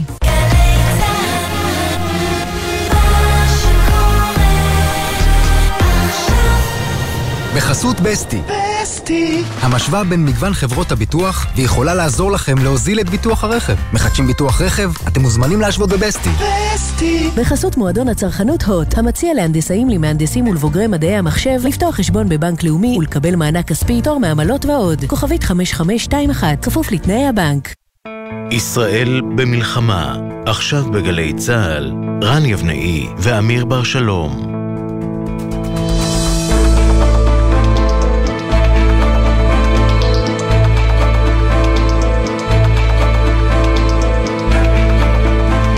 כן, שלום לכם אה, למי שמצטרף אלינו עכשיו, אתם הגלי צה"ל, גלי צה"ל אה, שמשדרים בעצם אה, מחיל הים באילת, בעצם בסיס חיל הים באילת, מה שנקרא זיס, זירת ים סוף. אמיר בר שלום, שלום לך. ערב טוב רן. ובשעה האחרונה כמובן סקרנו פה פחות או יותר את הגזרה, דיברנו גם עם המפקדים מפקדים של חלק מהכלים שאנחנו רואים כאן לנגד עינינו. ונאמר רק בגבול, כמובן, בגבולות הצנזורה, שגם גם בגזרת ים סוף ישראל נערכת אחרת, ואי אפשר שלא, אי אפשר להתעלם מהזירה הזאת, הרי בסופו של דבר כאן נורא, נורו לעבר העיר אילת מספר טילים. מגבול, מתימן, מהחלק הצפוני של כן. תימן.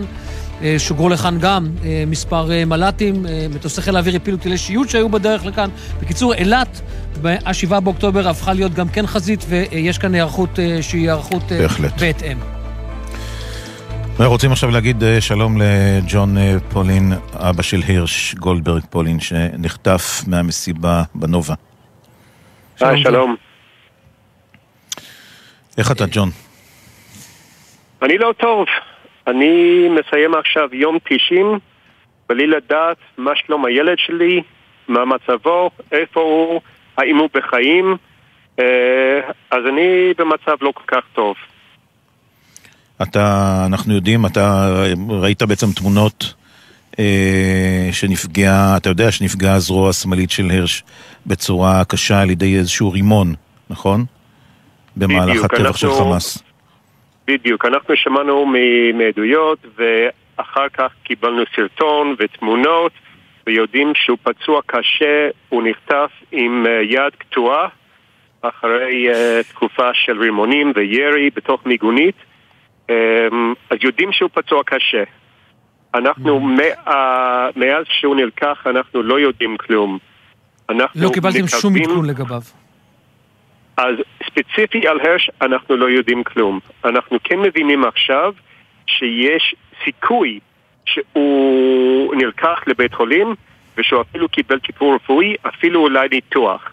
אבל ספציפי על הרש אנחנו לא יודעים את זה, אנחנו מבינים את זה כי יודעים עכשיו שהיו עוד שהגיעו לבית חולים ואפילו קיבלו ניתוח.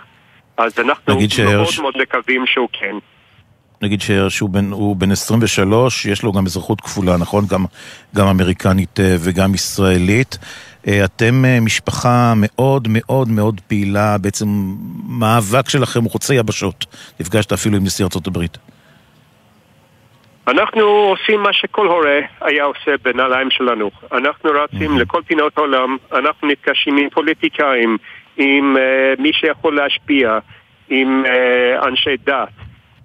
אמ, הכל, הכל, כמו שכל ההורה היה עושה, כדי להחזיר הביתה את הבן הפצוע שלנו. זה נכון, אנחנו תמיד, תמיד בעשייה. אבל הרש, היי, ג'ון, סליחה, אני רוצה לשאול אותך, אין לכם, אה, אין לכם ידיעה פוזיטיבית שהרש עצמו הגיע לבית החולים, אתם רק הסקתם את זה ממידע שמגיע לגבי נפגעים אחרים, נכון? הבנתי אותך נכון? בדיוק, מידע ספציפי על הרש אין לנו, נכון. Mm-hmm. נכון. כשאתה מדבר, כשאתה משוחח עם גורמים אמריקניים, ובעניין הזה אני תמיד, אתה יודע, בסופו של דבר, אנחנו לא בהכרח יודעים עד כמה ארצות הברית מפעילה לחץ אה, בעניין הזה. אתה מתרשם שארצות הברית כן מפעילה את כל המנופים שלה, כולל על קטאר, כי יש לה מנופים כאלה. אני אגיד שבטוח שאנחנו מרגישים את החיזוק והחיבוקים, ואנחנו מודים לממשלת ארה"ב על זה. אנחנו אבל... במצב שאנחנו אנחנו מחפשים תוצאה ספציפית ותוצאה אחת, וזה שהבן שלנו יחזור הביתה היום. אנחנו ביום התשעים וזה עוד לא קרה. אז האם הם יכולים להפעיל עוד לחץ? מצידי? אמ, אני חושב שיש עוד מה לעשות. אתה נפגשת עם נשיא ארצות הברית, נכון? ביידן, הוא הבטיח לך בעצם שהם לא יפסיקו את הניסיונות שלהם עד שחרור מלא של כל החטופים, בהם כמובן גם הרש. זה מה שאנחנו שומעים, זה נכון.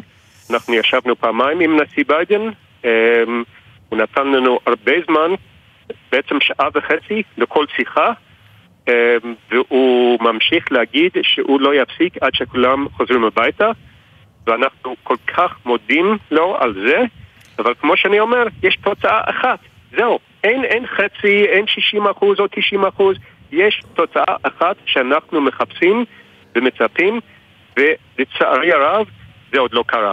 מתי הייתה לך שיחה אחרונה, ג'ון, עם אה, גורם ישראלי לגבי מצב המשא ומתן? אמ, אני השתתפתי בכמה ישיבות עם הקבינט, עם אה, נציגי הקבינט. פעם האחרונה, אולי לפני שבוע וחצי, שבועיים, משהו כזה. אמ, אנחנו לא לומדים הרבה בישיבות אלה.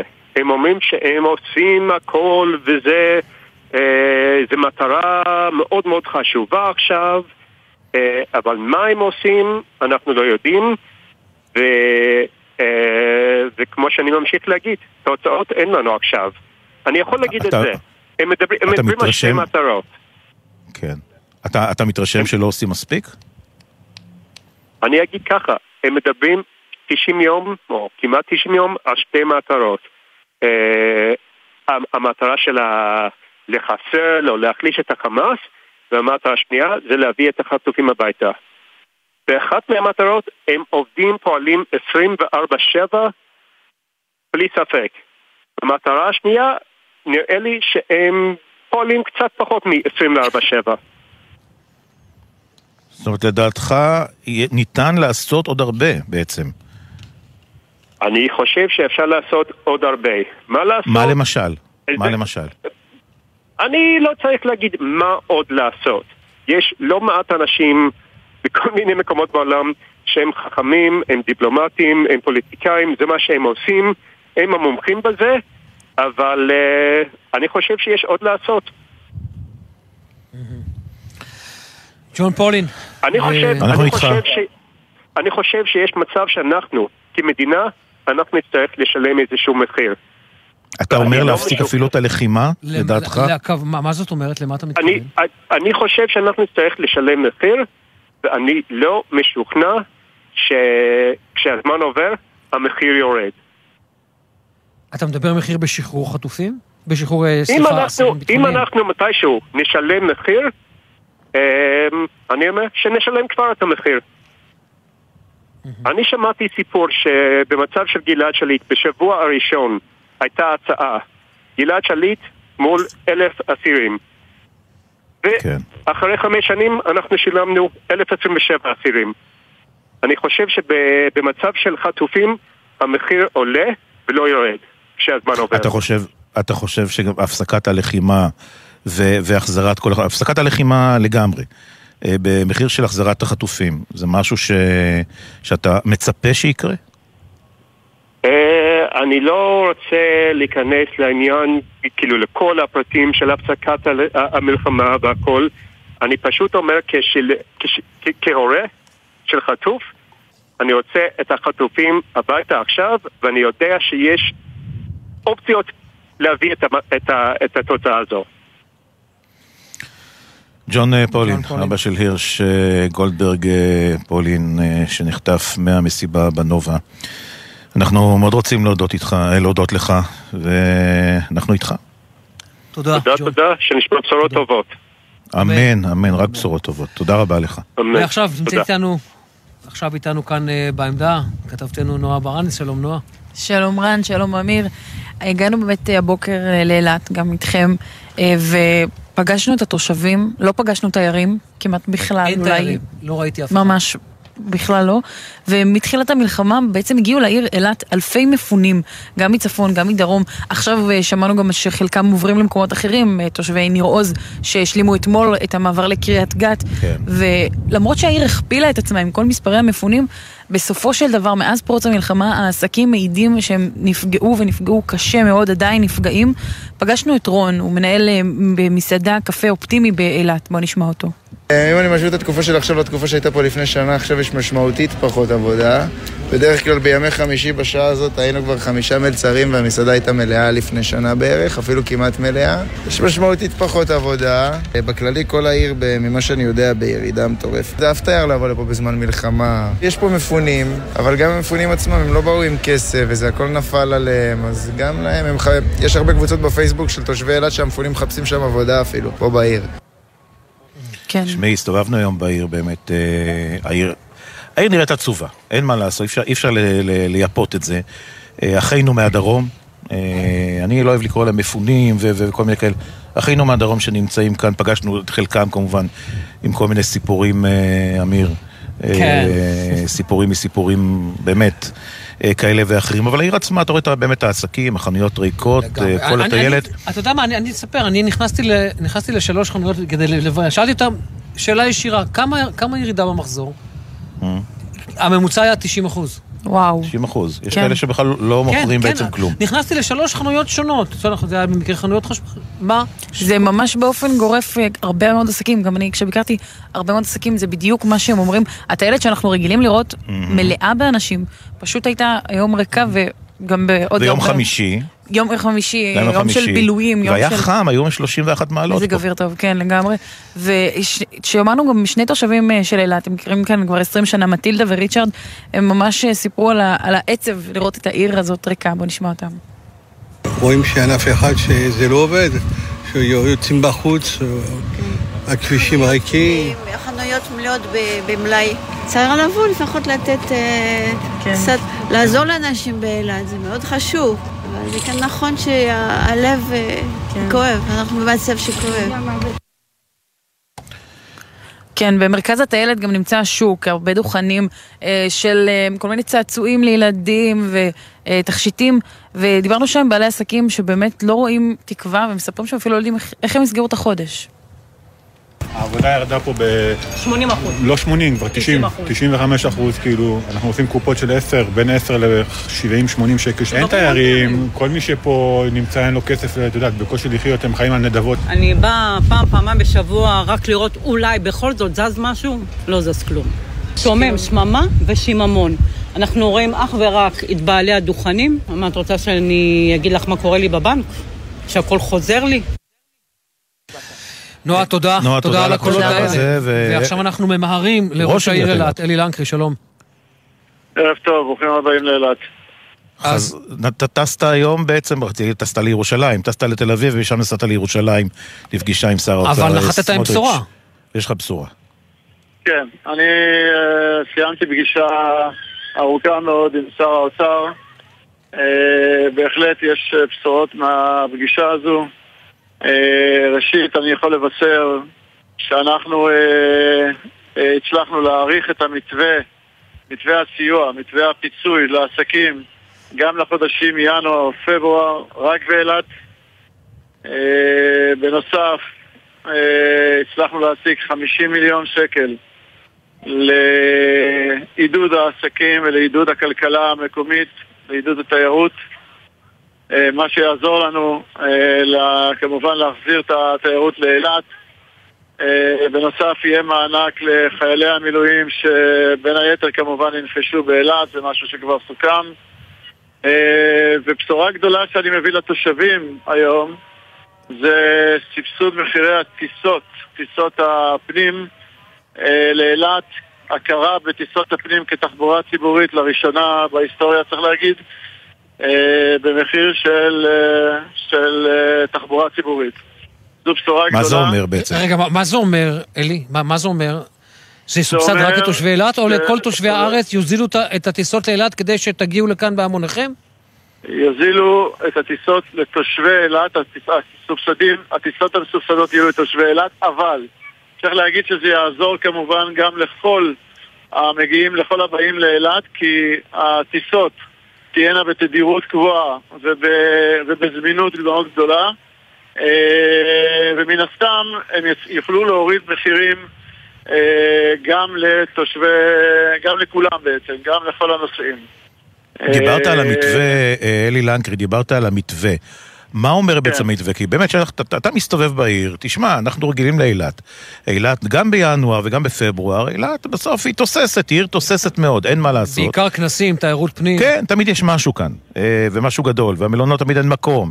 ואתה מסתובב בעיר, אתה יודע, אני עוד פעם משתמש במונח הזה, עיר עצובה, כי, כי אני, לי, אתה יודע, אני, אתה מסתובב ואתה אומר, זה, זה נורא ואיום. אין ספק, יש- אין ספק, עכשיו, אין ספק. אז מה, זו אז עיר ה- עצובה. ה- ה- בעל עסק עכשיו, שיש לו חנות שירדה ב-90% ב- ב- בפדיון שלה, מה, מה אתה אומר לו? מה זה המתווה הזה בעצם? תסביר לנו. אני אומר שככל שהירידה היא יותר גדולה, הפיצוי הוא יותר גדול, בסדר? ככל שיש ירידה... המתווה הוא המתווה הכלל הארצי שהופסק, כמו שכולם יודעים, בדצמבר. לאילת הוא מוארך לחודשים ינואר, פברואר כרגע, ואם יצטרכו עוד, אני מקווה שלא נצטרך עוד, כי אנחנו בעצם מעודדים את התיירות לאילת. אני מאוד מאמין שעם התוכניות שאנחנו מביאים עכשיו, עם אותם 50 מיליון שקל, נוכל לעודד אה, אה, את התיירות לאילת ובעצם להחזיר, את ה... להחזיר כנסים, להחזיר פסטיבלים, להחזיר אה, ירידים, להחזיר אירועי ספורט, להחזיר את כל מה שבוטל, בעצם אנחנו יכולים להחזיר באמצעות התקציבים הללו. זה הרעיון זמן, המרכזי. אלי, אלי, בכמה זמן, כמה זמן אתה מניע את התהליך הזה? כי זה תהליך חשוב, אבל בכמה זמן אתה מניע אותו מחדש? אנחנו מתחילים אותו מיד, אנחנו מתחילים אותו מיד, כמובן שזה ייקח קצת זמן. חלק מהדברים ייקחו אה, אה, אה, כמה, שבוע, שבועיים, חלק מהדברים זה קצת יותר. אני, אנחנו עכשיו מעודדים אה, למשל את הגמלאים לבוא ולנפוש באילת אה, עם מחירים מיוחדים, עם אה, סבסוד, וזה יכול לקרות בתוך שבועיים מהיום. אה, יש עידוד לאנשי המילואים לקבל מענקים ולנפוש לא רק בעיר אילת, אבל אני מניח שהעיר אילת היא בחירה ראשונה, אה, ולכן גם זה חלק מהמאמץ. אה, בנוסף, אנחנו נעודד את העסקים באמצעות אה, ואוצ'רים שאנחנו נעניק אה, ל... אה, ל- למפונים שנמצאים באילת למשל, כדי לרכוש ולצרוך כן. ב- ב- בעיר. עשינו את זה, זה הצליח מאוד, עכשיו נרחיב את הפעילות הזאת. זה ה- אלי לנקרי. זו המגמה. אלי לנקרי, מאותתים- לנו שאתה. עולה למטוס. אומרים לנו שאתה עולה נכון. למטוס תכף. חזרה לאילת. כן. לעיר שנולדת. כן, אז אלי, כן. תודה. רבה. אנחנו תודה נהיה רבה פה כשתגיע, לכם, שתנחת. ותודה שאתם באילת, אנחנו, כן, אוקיי, מעולה, תודה רבה לכם. טיסה בטוחה. תודה, אלי לנקרי, תודה. ראש עיריית. אילת. תודה רבה. תודה רבה.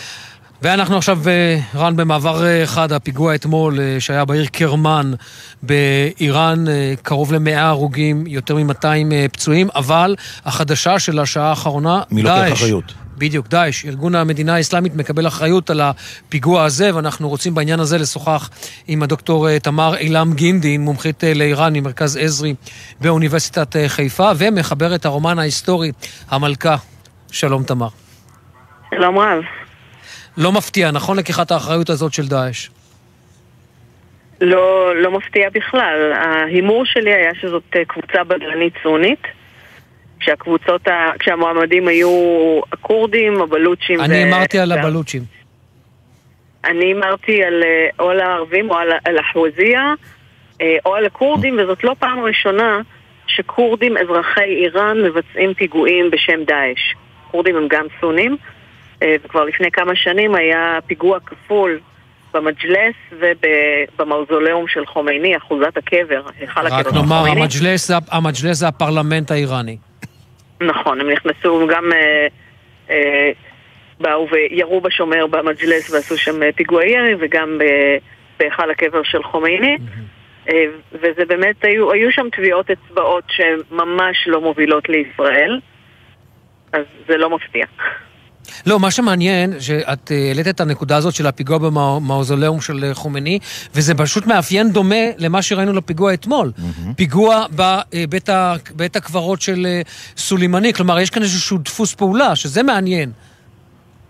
זה דפוס נכון, גם במג'לס, גם בקבר חומייני וגם בגן הפרחים שמוביל להיכל הקבר של סולימני, אה, אנחנו, אה, הם יכלו לדעת שכנראה האנשים שהם יפגעו בהם יהיו אנשים ש, של המשטר או תומכים במשטר.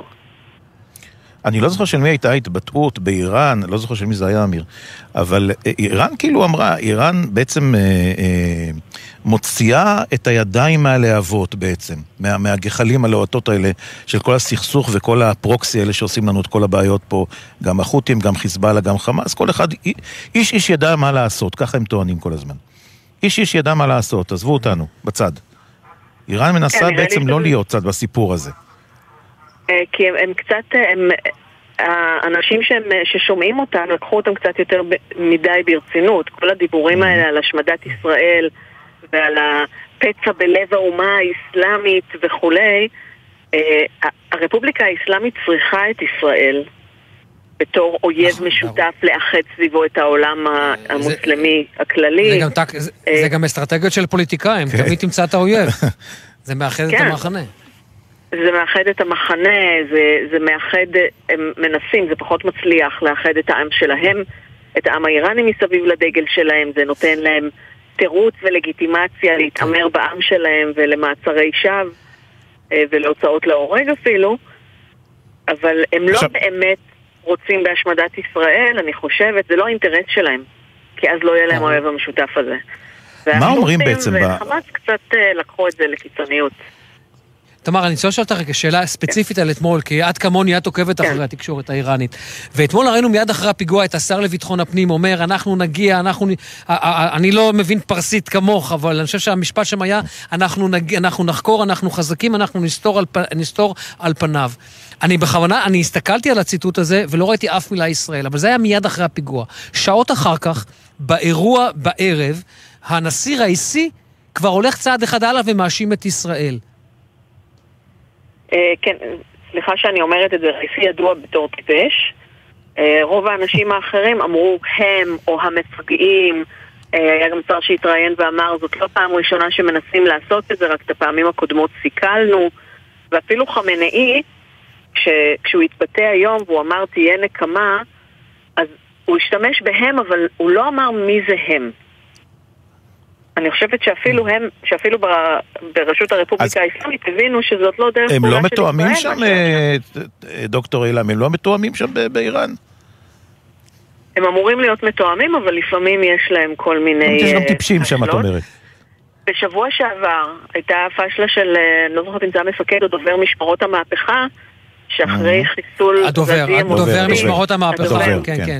שהוא לקח אחריות על שבעה באוקטובר, כי הוא היה תחת לחץ, שמה פתאום אה, מחסלים לנו את מוסבי ואתם אפילו עוד לא נקמתם את אה, מותו של אה, האג' קאסם. של, של קאסם. אה, אה, אני, אה, בעניין הזה, תמר, אני נורא שמח שאת איתנו, כי כששמעתי את זה אמרתי, אני חייב לדבר איתך על העניין הזה. ורן, תקשיב לסיפור הזה, זה אומנם לא קשור לפיגוע, אבל זה כן קשור להלך הרוח בתוך איראן. בשבוע שעבר, זה כן קשור לפיגוע בעצם. ביום, לפני ארבעה ימים, מגיע המנהיג העליון האיראני חמינאי לבקר את משפחתו של קאסם סולימני. הוא יושב שם, מצולם, ואז הוא מספר להם את הסיפור הבא. אני לפני 20 שנה פגשתי את uh, קאסם סולימני ולוחמים של משמרות המהפכה, דיברתי אליהם, אבל אני הייתי רק הכלי. אני, מי שדיבר אליהם היה אלוהים, הוא דיבר דרכי. וזה הפך להיות ויראלי, כולל... הם חיים בסרט, נו, מה אתה לא, רוצה? לא, לא, אבל זה הפך להיות ויראלי וקטרגו אותו וביקרו אותו אפילו בתוך המחנה השמרני האיראני, נכון, תמר? כן, כי זה, זה שוב, זה אותו דבר כמו השמדת ישראל, וזה אותו דבר אפילו כמו ביאת המשיח או האימאם הנעלם, אה, שזה האמונה שלנו, ככה אנחנו אומרים, ככה אנחנו מדברים, אבל אנחנו לא באמת חושבים ככה.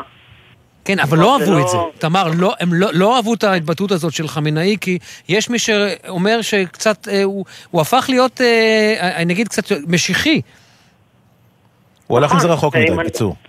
ו- ואם נזכור מה שהיה לו מול אחמדינג'אד, שהיה נשיא בין 2005 ל-2013 ומאוד אהבו אותו בישראל, המתח אה, שהיה ביניהם, בעיקר בקדנציה השנייה של אחמדינג'אד, הייתה על רקע זה שאחמדינג'אד הוא משיחי. הוא אומר, הנה, האימאם הנעלם כבר חוזר, ואנחנו כבר מרגישים, מה שאנחנו מרגישים עכשיו זה חבלי משיח. הוא קרא, חמינאי עצמו קרא לזה הזרם הסוטה. תגיד, אה, דוקטור אילן, ל... האם, האם, אפשר, האם אפשר באמת לדעת מה הציבור האיראני בכללותו חושב על אירועי ישיבה באוקטובר? זה משהו שאפשר אולי, זה משהו שאפשר לדעת? או שעם המידור וכל הדברים האלה אין סיכוי? אה, זה, זה דווקא מאוד מעניין. אם אתה הולך לרשתות החברתיות, אז זה כן. נראה שהם כולם בעד החמאס, והיה השטג trending منم باید برم, גם אני צריך או צריכה ללכת, אם המנהיג רק יגיד, שמונה מיליון יוזרים הקליקו תוך חצי דקה שגם הם רוצים להישלח אה, לעזה, אם רק המנהיג יגיד, כן, אבל אה, אוקיי, כשניסו לעשות הפגנה של... נכון.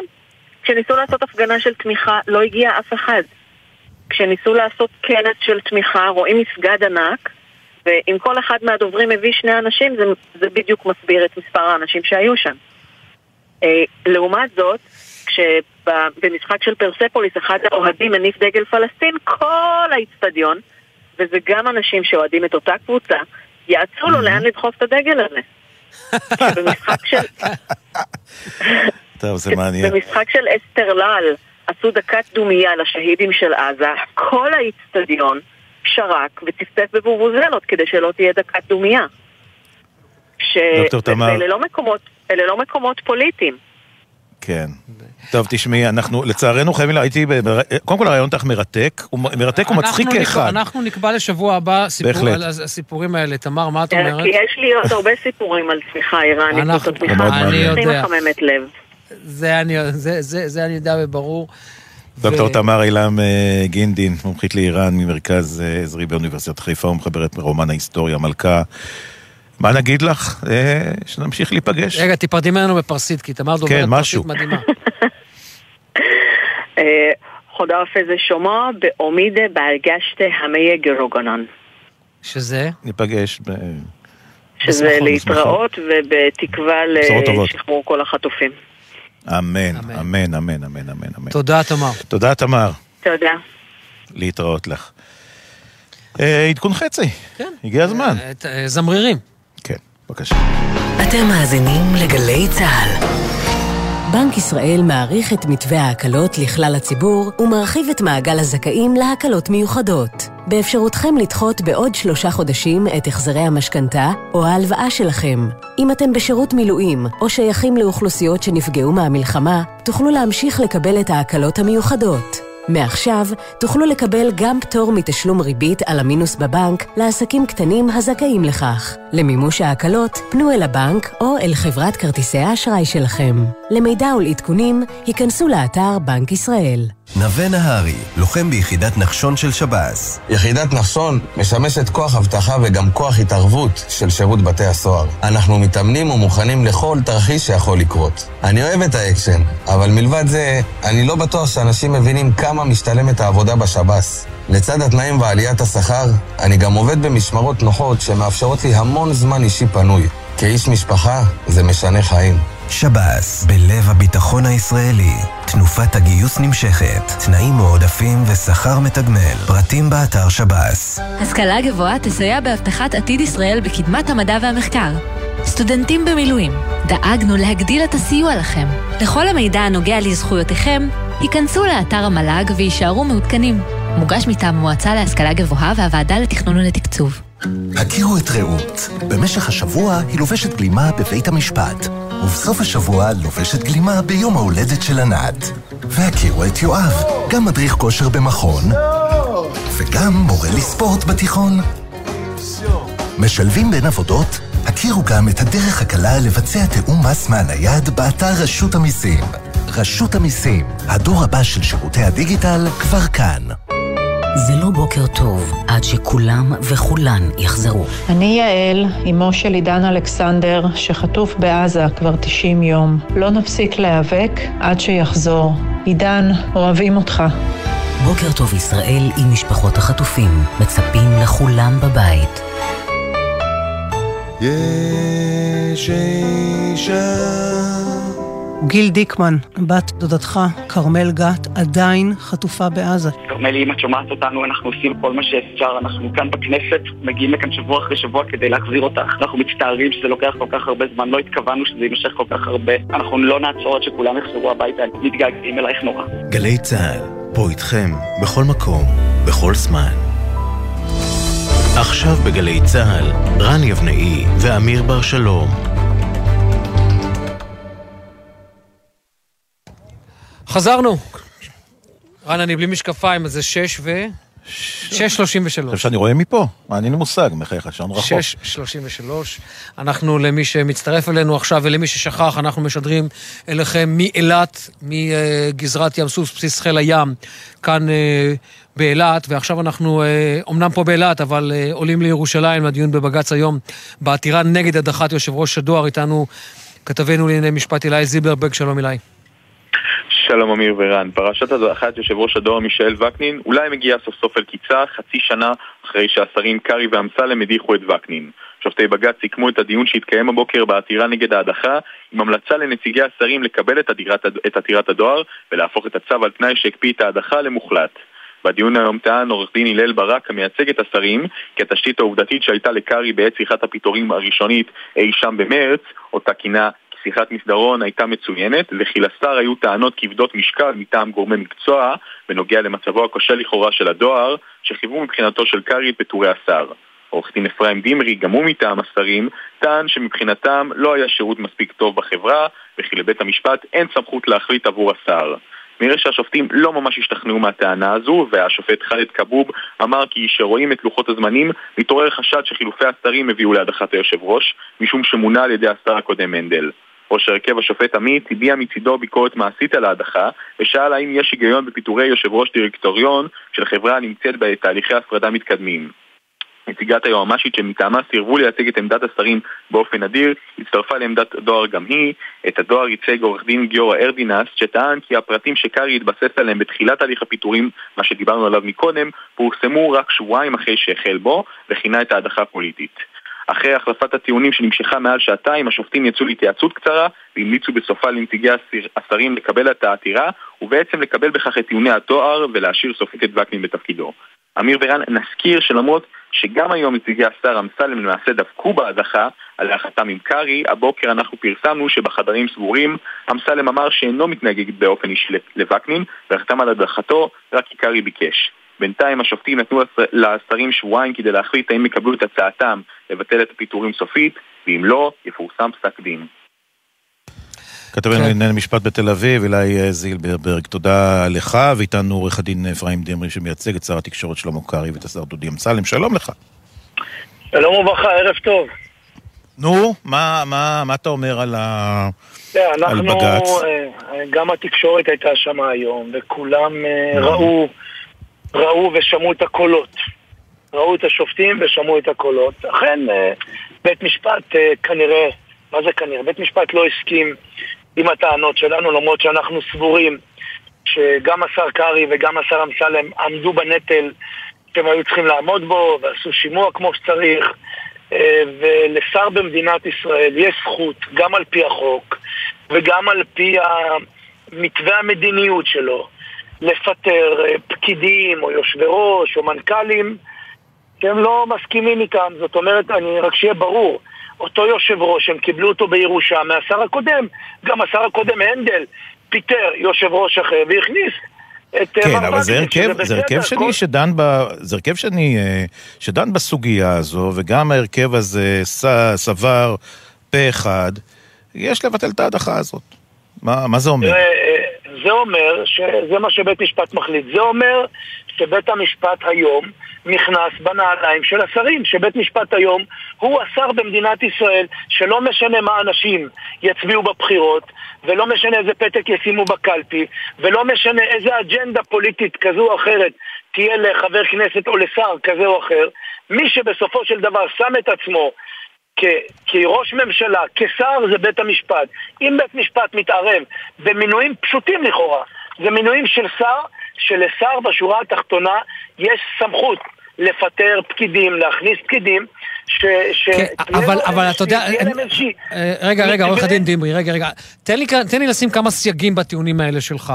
אה, כותב השופט כבוב, וצריך אני חושב להתייחס לזה בכובד ראש, הוא אומר, תראו, זה לא משרת אמון. מדובר פה על חברה ממשלתית, שזו חברה עסקית, זה לא משרת אמון, וכשהוא אומר את זה, הרי למה הוא מתכוון משפטית? חובת ההוכחה עליך היא כפולה ומכופלת להוכיח שהוא נכשל, ואת זה לא עשיתם. אתם לא הבאתם ממש נימוקים לפיטוריו של מנכ"ל הדואר. ככה טוענים שם בבג"ץ. תראה, אני, שוב פעם, אני לא מסכים עם השופט כבוב, למרות שהוא שופט ואין לי אלא לכבד את החלטתו. אבל שוב פעם, גם אני וגם השרים שאותם אני מייצג, לא מסכימים למה שאמר השופט כבוג, אלא הוכחנו על ידי מסמכים, על ידי ראיות חותכות, שאכן השרים ביצעו את כל המוטל עליהם מבחינת השימוע, מבחינת ההתראה. לא, לא, לא, רגע, לא, לא, רגע, רגע, רגע, רגע, רגע, רגע, לא, לא, לא, לא, לא, עורך הדין דמרי, אל תברח לפרוצדורה, סליחה שאני מצטט מישהו אחר. אל תברח לפרוצדורה. הביקורת שלהם הייתה ביקורת מהותית על ההחלטה.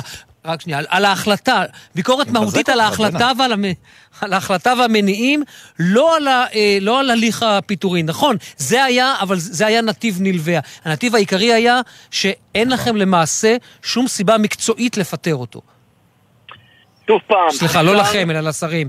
לשרים. לא שוב לכם, פעם. השרים, יש להם זכות ויש להם אפשרות על ידי זה שהם יכולים לפטר או להזיז אנשים מתפקידם, כל מיני סוגים של תפקידים כאלה ואחרים.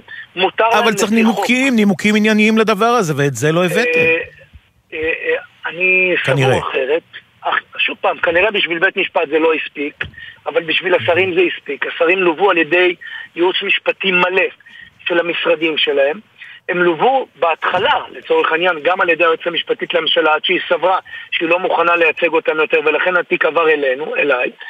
ואנחנו סבורים שבית המשפט, בלי שום קשר אם צריכים נימוקים או לא צריכים נימוקים, בית המשפט לא רשאי ולא יכול להיכנס בנעליים של שרים. נכון שביטלו את עילת הסבירות, נכון, אני גם, אה, מי שמכם היה בדיון, אני חושב שהיו גם אה, אה, כתבים שלכם, אני גם טענתי בעניין הזה, שאם בית המשפט רוצה לפסול את החלטת השרים, שיפסול אותה מעילת הסבירות. רגע, רגע, אבל אותה... ישב, סליחה, ישב שם השופט שטיין, שהתנגד לפסילת עילת הסבירות, ועדיין... לא, לא ישב השופט שטיין, ההרכב שונה, ישב השופט מינץ, השופט עמית מינץ, והשופט מינץ. כן, כן, מינץ, כן, סליחה, אני מינץ. ישב השופט שטיין, ישב השופט מינץ, שהוא בעצם התנגד לביטול עילת הסבירות, ובא ואמר שעל השרים היו צריכים להוכיח דברים אחרים. אנחנו סברנו אחרת, אבל שוב פעם, אנחנו מכבדים כל החלטה של בית משפט באשר היא, גם אם לא מוצא חן מה זה אומר? זה לא אומר שאתם אתם תקבלו, אתם תקבלו את ההמלצה למשוך את, אה, הפיטורין של אה, יושב ראש אה, רשות הדואר? את ההחלטה הזו יקבלו רק שני השרים, דודי אמסלם ושלמה קרעי. זה הובא לפתחיהם, ואני מניח שבימים הקרובים הם יכלכלו את צעדיהם יחד איתי ועם שאר עורכי דין. הם יקבלו איזושהי החלטה האם אה, למשוך, מה זה למשוך? אנחנו לא צריכים למשוך את העתירה. לא אנחנו הגשנו אותה, מי שהגיש את העתירה זה... עורך דין הרצל. לבטל את הפיטורין, כן, לא, לבטל את הליך הפיטורין. כן, אם לבטל את הפיטורין כן או לא. מישל וקנין נשאר בתפקידו. זאת תהיה החלטה של השרים. כן, זאת תהיה החלטה של השרים. ממש כך. עורך הדין אפרים דמרי מייצג את אה, שר התקשורת שלמה קרעי והשר דודי אמסלם. אה, תודה רבה לך. תודה עורך הדין דמרי. תודה רבה, לילה טוב, והצלחה גדולה לחיילי צה"ל, זה הדבר הכי חשוב. אמן, אמן, אמן, שיחזרו החטופים. בעזה ובכל המקומות, שהקדוש ברוך הוא ישמור עליהם וייתן להם כוחות. לנצח את החמאס הארור. הבלת אותנו לרעיון הבא, תישאר איתנו, כי יושבת מולנו עכשיו, אנחנו, אם אתה, אנחנו נמצאים באילת, עורך הדין דמרי, בבסיס חיל הים, על הים, ממש על הים. ואתה יודע, מראיינים פה לוחם אחרי לוחם אחרי לוחמת ולוחמת אחרי לוחם. הם עושים עבודה מצוינת, החבר'ה האלה שם, באמת, שאפו ענק. אז הנה, סרן ירין איתנו.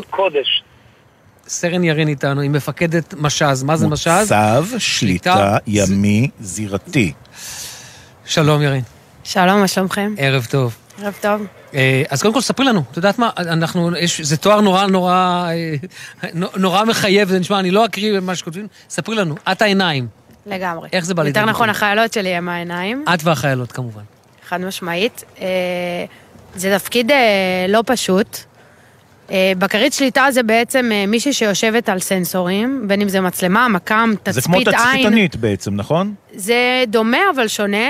במה? אה, אצלנו הן בעצם מוסמכות על כל האמצעים שיש להן, והן תופסות כל פעם גזרה שונה. זאת אומרת, הן אוקיי. יכולות לצאת ולחזור לתפוס מקם, לצאת ולחזור לתפוס מצלמה. כשאצל תצפיות הן בעצם תופסות גזרה שלמה שעליהן הן אחראיות. אמ, ובעצם מה שהן עושות הן אה, העיניים של המדינה, ממש ככה. הן הראשונות שקולטות את האירוע, ומשם הכל, מת... הכל קורה. זאת אומרת, זה כמו מין גפרור שמדליקים אותו, ואז כל הזירה מוצתת. זאת אומרת, את בעצם, אתן יושבות בעצם באיזשהו חמ"ל, באיזשהו משהו כזה, ובעצם שולחות את הכוחות אה, המבצעיים, הימיים, אה, לכל המשימות שאתן מאתרות אותן בשטח. בדיוק, אנחנו בעצם אחראיות לבנות את התמונה הימית, ולהפעיל את הכוח בהתאם, בין אם זה הדבורות שנמצאות בים עצמו, ובין אם זה להקפיץ כלים נוספים בשביל אה, לתפוס את השטח עם אה, עוד המקום, כוח. המקום הזה, בעצם כל הזירה הזאת שאנחנו מדברים עליה כרגע, מנוטרת בעצם כל הזמן בכל מיני אמצעים. חד משמעית. כל הזמן 24-7. ירין, ספרי לי על קצת על ההבדל בין השישה לאוקטובר לשמונה באוקטובר מבחינתכם, איך זה נראה? אה, אני חושבת שבסוף אנחנו מנסים להפיק לח- לקחים כמה שאפשר מהאירוע שהיה. כמובן שזה עוד אה, לא תוחקר לעומק, אבל אנחנו מנסים כמה שיותר אה, מבחינת חיל להבין. הים, מבחינת זרוע הים, אתם כן מתחקרים. זאת אומרת, האירוע אולי לא תוחקר ברמה, ברמה המבצעית הגדולה של כל צה"ל, אבל חיל הים, אני יודע, זרוע היום, כמו שקוראים אומרים היום, זרוע הים אה, תחקרה כבר את עצמה, נכון? כן, חד משמעית. ובעצם אה, הוציאה מסקנות אה, משל עצמה.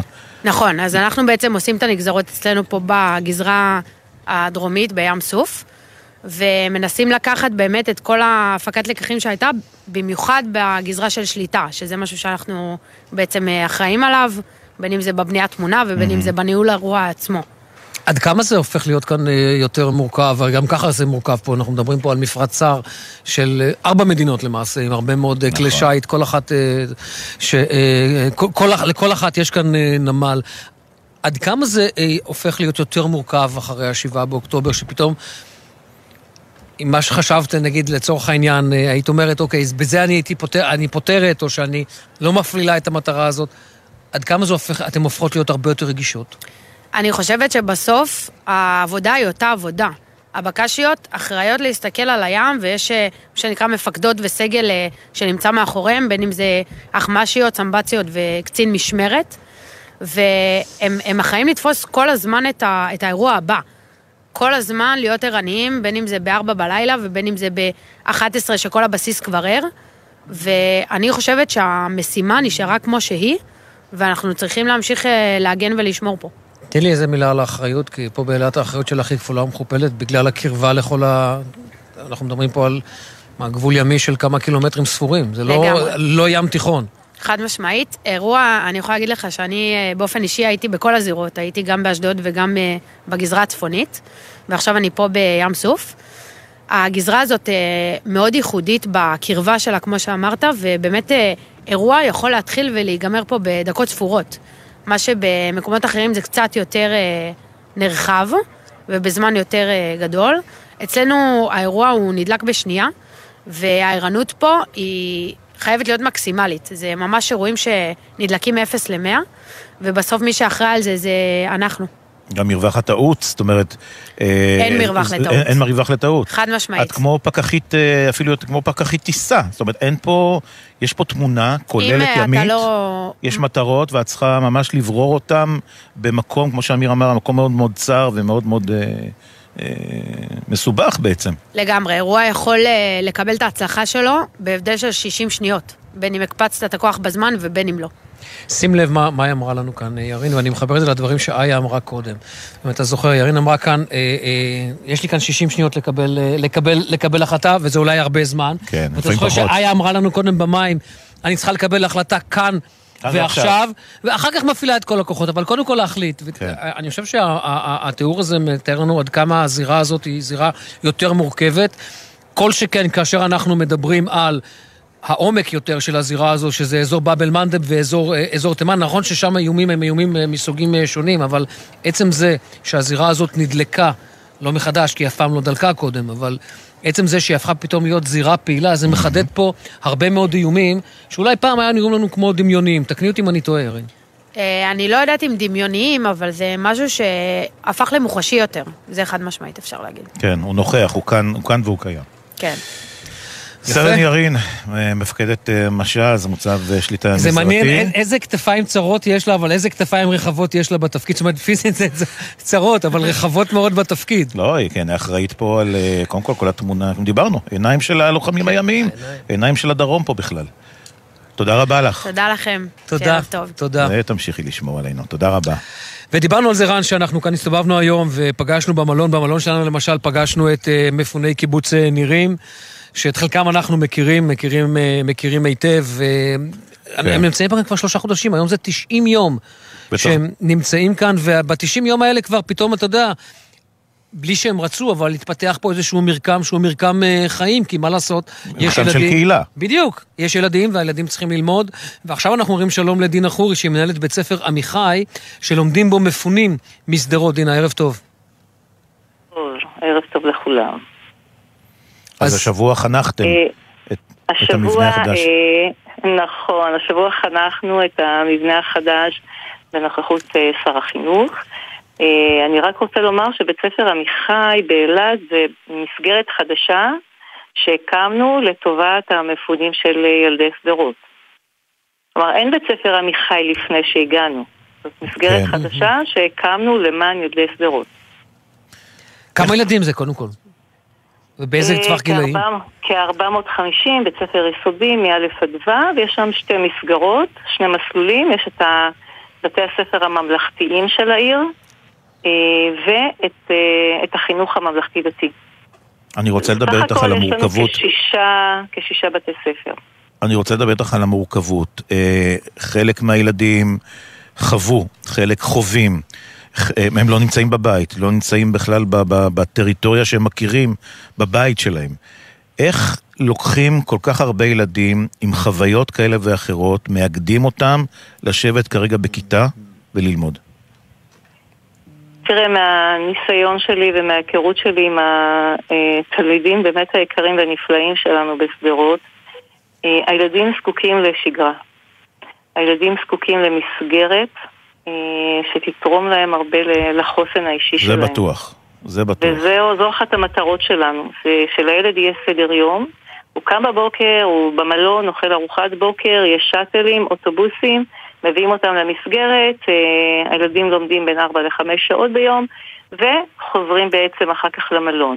ובתוך המסגרת אנחנו אה, מתמקדים גם במקצועות הליבה וגם בהיבטים החברתיים והרגשיים.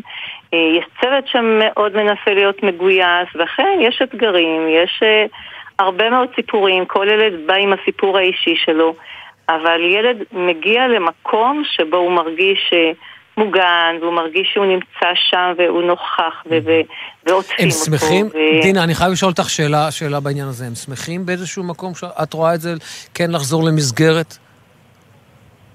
אה, אני, לפי הנוכחות של הילדים, ויש נוכחות אה, כמעט אה, כל יום אה, והיא די צומחת, מרגיש לי שזה עושה להם טוב עם כל האתגר. האתגר הוא קשה. כי גם הילדים שלומדים בכיתה הם לומדים מארבע בתי ספר בתוך הממלכתי והם למדו להכיר אחד את השני. אה, אנחנו מאוד מנסים לשלב להם אה, תוכניות אה, מיוחדות ואחרות ושונות מעבר למתמטיקה, שפה ואנגלית. יש ילדים שהרבה יותר מורכב להם, יש ילדים שמתמודדים יותר טוב. כן. יש ממש פסיכולוג צמוד לבית הספר, 24-7 של ילדים שם? לא, כי הרי בסופו של לא, דבר את לא. את מקבלת אוכלוסייה בטראומה. לגמרי, אבל אין לנו פסיכולוג צמוד. יש לנו פסיכולוג שמגיע פעם, פעמיים בשבוע. זה מעט. רגע, אני, אני צריך, רגע, רגע, רגע, רגע, תעצרי כאן, אני צריך, אני צריך להדגיש את העניין הזה. את מנהלת בית ספר, בית ספר שיש בו ילדי מפונים, שכולם, ברמה כזו או אחרת, עוצמה כזו או אחרת חוו טראומה, ואין לך 24-7 בזמן פעילות בית הספר פסיכולוג צמוד? לא. אין לנו פסיכולוג צמוד. מדוע? אני מאוד אה, מקווה שמשרד החינוך או מישהו שומע את העניין הזה וגם ראש העיר... לא, הייתה דרישה, אני מעריך שכן הייתה... לא, אני מניח שזה נופל על עניין כספי. אני לא יודעת, אני לא נכנסת לזה, אני כן יכולה לומר שיש לנו אה, יועצות אה, בתוך בית הספר. אה, יועצת שלי משדרות אה, מלווה אותי לאורך אה, כל הדרך. יש לנו עוד נגיד יועצת שאת מנהלת בית שמגיעה ספר מהעוטף. בשדרות, נכון? אני מנהלת בית ספר תורני מדעי בשדרות. אה, זה מה שעשית בעצם אנחנו ב- בשגרה. נכון. אה, אז היועצת שלי מלווה אותנו כאן במשך כל השבוע, במשרה מלאה, אה, ויש לנו עוד שתי יועצות שמגיעות אה, כל אחת בחצי משרה, ואחת משלימה את השנייה, כך שבכל השבוע יש לנו שתי יועצות שמלוות את בית הספר. דינה חורי, אני, אני מקווה שאנחנו עזרנו במשהו, כן. עם, עם משהו לקדם מבחינתך, אז אני מקווה שעשינו את זה. כן, אני מקווה שבאמת מישהו ממשרד החינוך שמע את הסיפור הזה כן, שאין פה אני- איש מקצוע אה, שמרכז את כל הסיפור הזה של העזרה לגמרי. אה, לאותם תלמידים. ו- אגב, את חלקם ראינו, אתה זוכר, כן. אתה לא היית, אה? לא, לא, אני, אני ראיתי אותם אחר אני, כך. אני ראיתי אותם אה, מגיעים למלון, אה, את כל הילדים החמודים, עם התיקים על ה... עם הילקוטים על ה... על ה- כן, כן, על הגב. הילדים מגיעים, הילדים נוכחים, הם מגיעים, אה, ובאמת מנסים לתת מענה ב- במה שאנחנו יכולים בתוך המסגרות. צוות מאוד כן. מגויס, אה, אנשים טובים מסביב, אילת, משרד החינוך, הרשות המקומית, רשות של שדרות, באמת הרבה מאוד אנשים טובים, אני חושבת שההון האנושי פה הוא מאוד מאוד חזק והוא נותן הרבה כוח. אנחנו נמשיך לעקוב, ואם אנחנו נוכל לעזור במשהו, אנחנו כאן. דינה חורי, תודה רבה לך. תודה רבה. תודה גם לכם. באמת תודה רבה לך. תודה. אה, אנחנו אה, מסיימים בעצם את השעתיים שלנו כאן אה, מאילת, מהרציף עצמו, ממש המים מאחורינו, תיזהר לא לזוז עם הכיסא, כי הרגל שלך של הכיסא כבר נוגעת במים לדעתי עוד רגע. כן, במיוחד עם, הגאות, אז בכלל... כן, מה זה. גאות? הגאות שלי. עורך ראשי של יומן סיכום השבוע, רועי ולד. המפיקות מי נבון ועדן רכלין, על הביצוע הטכני אלה מוטולה והדר נהיר, ביפו בן שני ואורי בני... אורי זה אורי, לא יודע.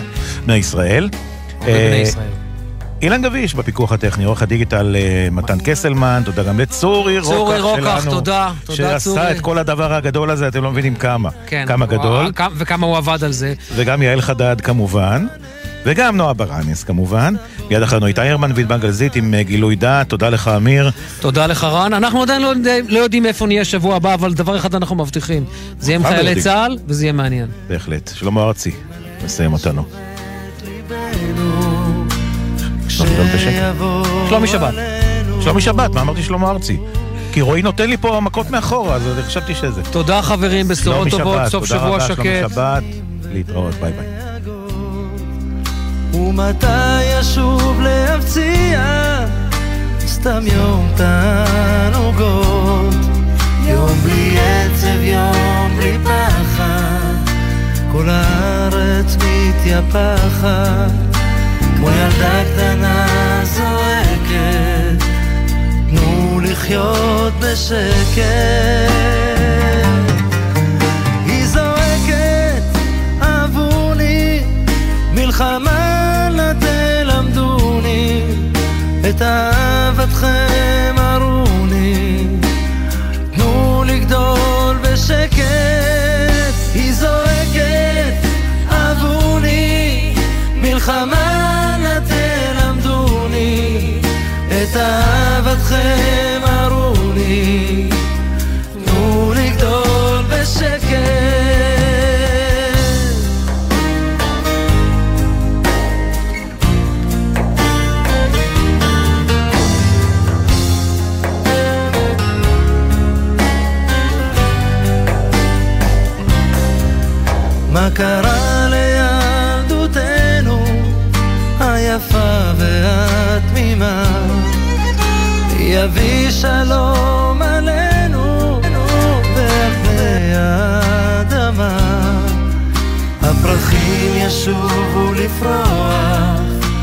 ונשוב לצהול ולשמוח עם האור ועם התכלת תנו לחיות כמו ילד.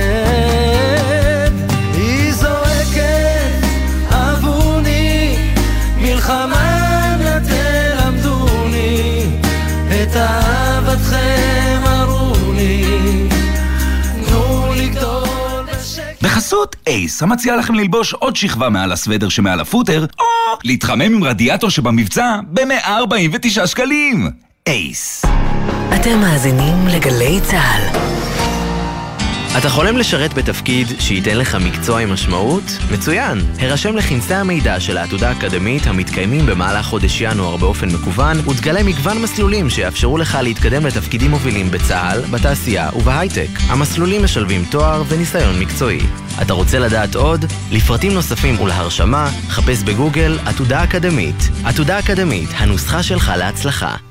שלום, אנו תוכנית המלגות אימפקט של ארגון ידידי צה"ל בארצות הברית, ה-FIDF. השנה מצטרפים אלינו כ-1,100 חיילים משוחררים מהמערך הלוחם, ואיתם נחצה את קו 20 אלף הלוחמים שקיבלו מאיתנו מלגה. מלגאים יקרים, ברוכים הבאים למשפחת אימפקט. אתם מצטרפים לקהילת מופת, הבונה ומחזקת את עתידה של מדינת ישראל כבר יותר מ-20 שנה. אנו מאחלים לכם, ולכל אלפי המלגאים שלנו, שנת לימודים מוצלחת ומשמעותית. ולכל אלפי הלוחמות והלוחמים שלנו, הנמצאים בימים אלו בחזית, אנו רוצים לומר תודה מיוחדת ולשלוח חיבוק חזק. ליבנו איתכם, בהצדעה שלכם אימפקט. רוכבי אופניים חשמליים וגלגינוע קורקינט חשמלי. החוק מחייב כל רוכב בכל גיל ובכל רכיבה לחבוש קסדה שמוצמד לה מחזיר אור. איך יודעים אם לקסדה יש תו תקן? מה הזמן שאחריו רצוי להחליף קסדה? למה חשוב למדוד אותה בעת הרכישה? איך חובשים אותה נכון? למידע נוסף חפשו בגוגל אסק רלב"ד. הימים הללו ימים קשים לכולנו. חשוב שתדעו, אתם לא לבד. הלילה בחצות, הפסיכולוגית הקלינית ציפי גון גרוס מזמינה אתכם לשיחות משותפות אל תוך הלילה. מרגישים צורך לדבר? תוכלו ליצור קשר במספר 03-681-3344. אתם לא לבד. הלילה בחצות, גלי צה"ל. שישי בערב, נרות השבת כבר דולקים, מפה לבנה פרוסה על השולחן, הסעודה מוכנה, אבל מאות כיסאות ברחבי הארץ נשארים רכים עד לשובם של החטופים הביתה. גלי צה"ל מקדישה שעה בכל ליל שבת לסיפורים האישיים של החטופים, השירים שהם אוהבים וההקלטות בקולם, כאילו היו פה איתנו. מחר, שמונה בערב, גלי צה"ל. מיד אחרי החדשות, ענבל גזית ואיתי הרמן, עם גילוי דעת.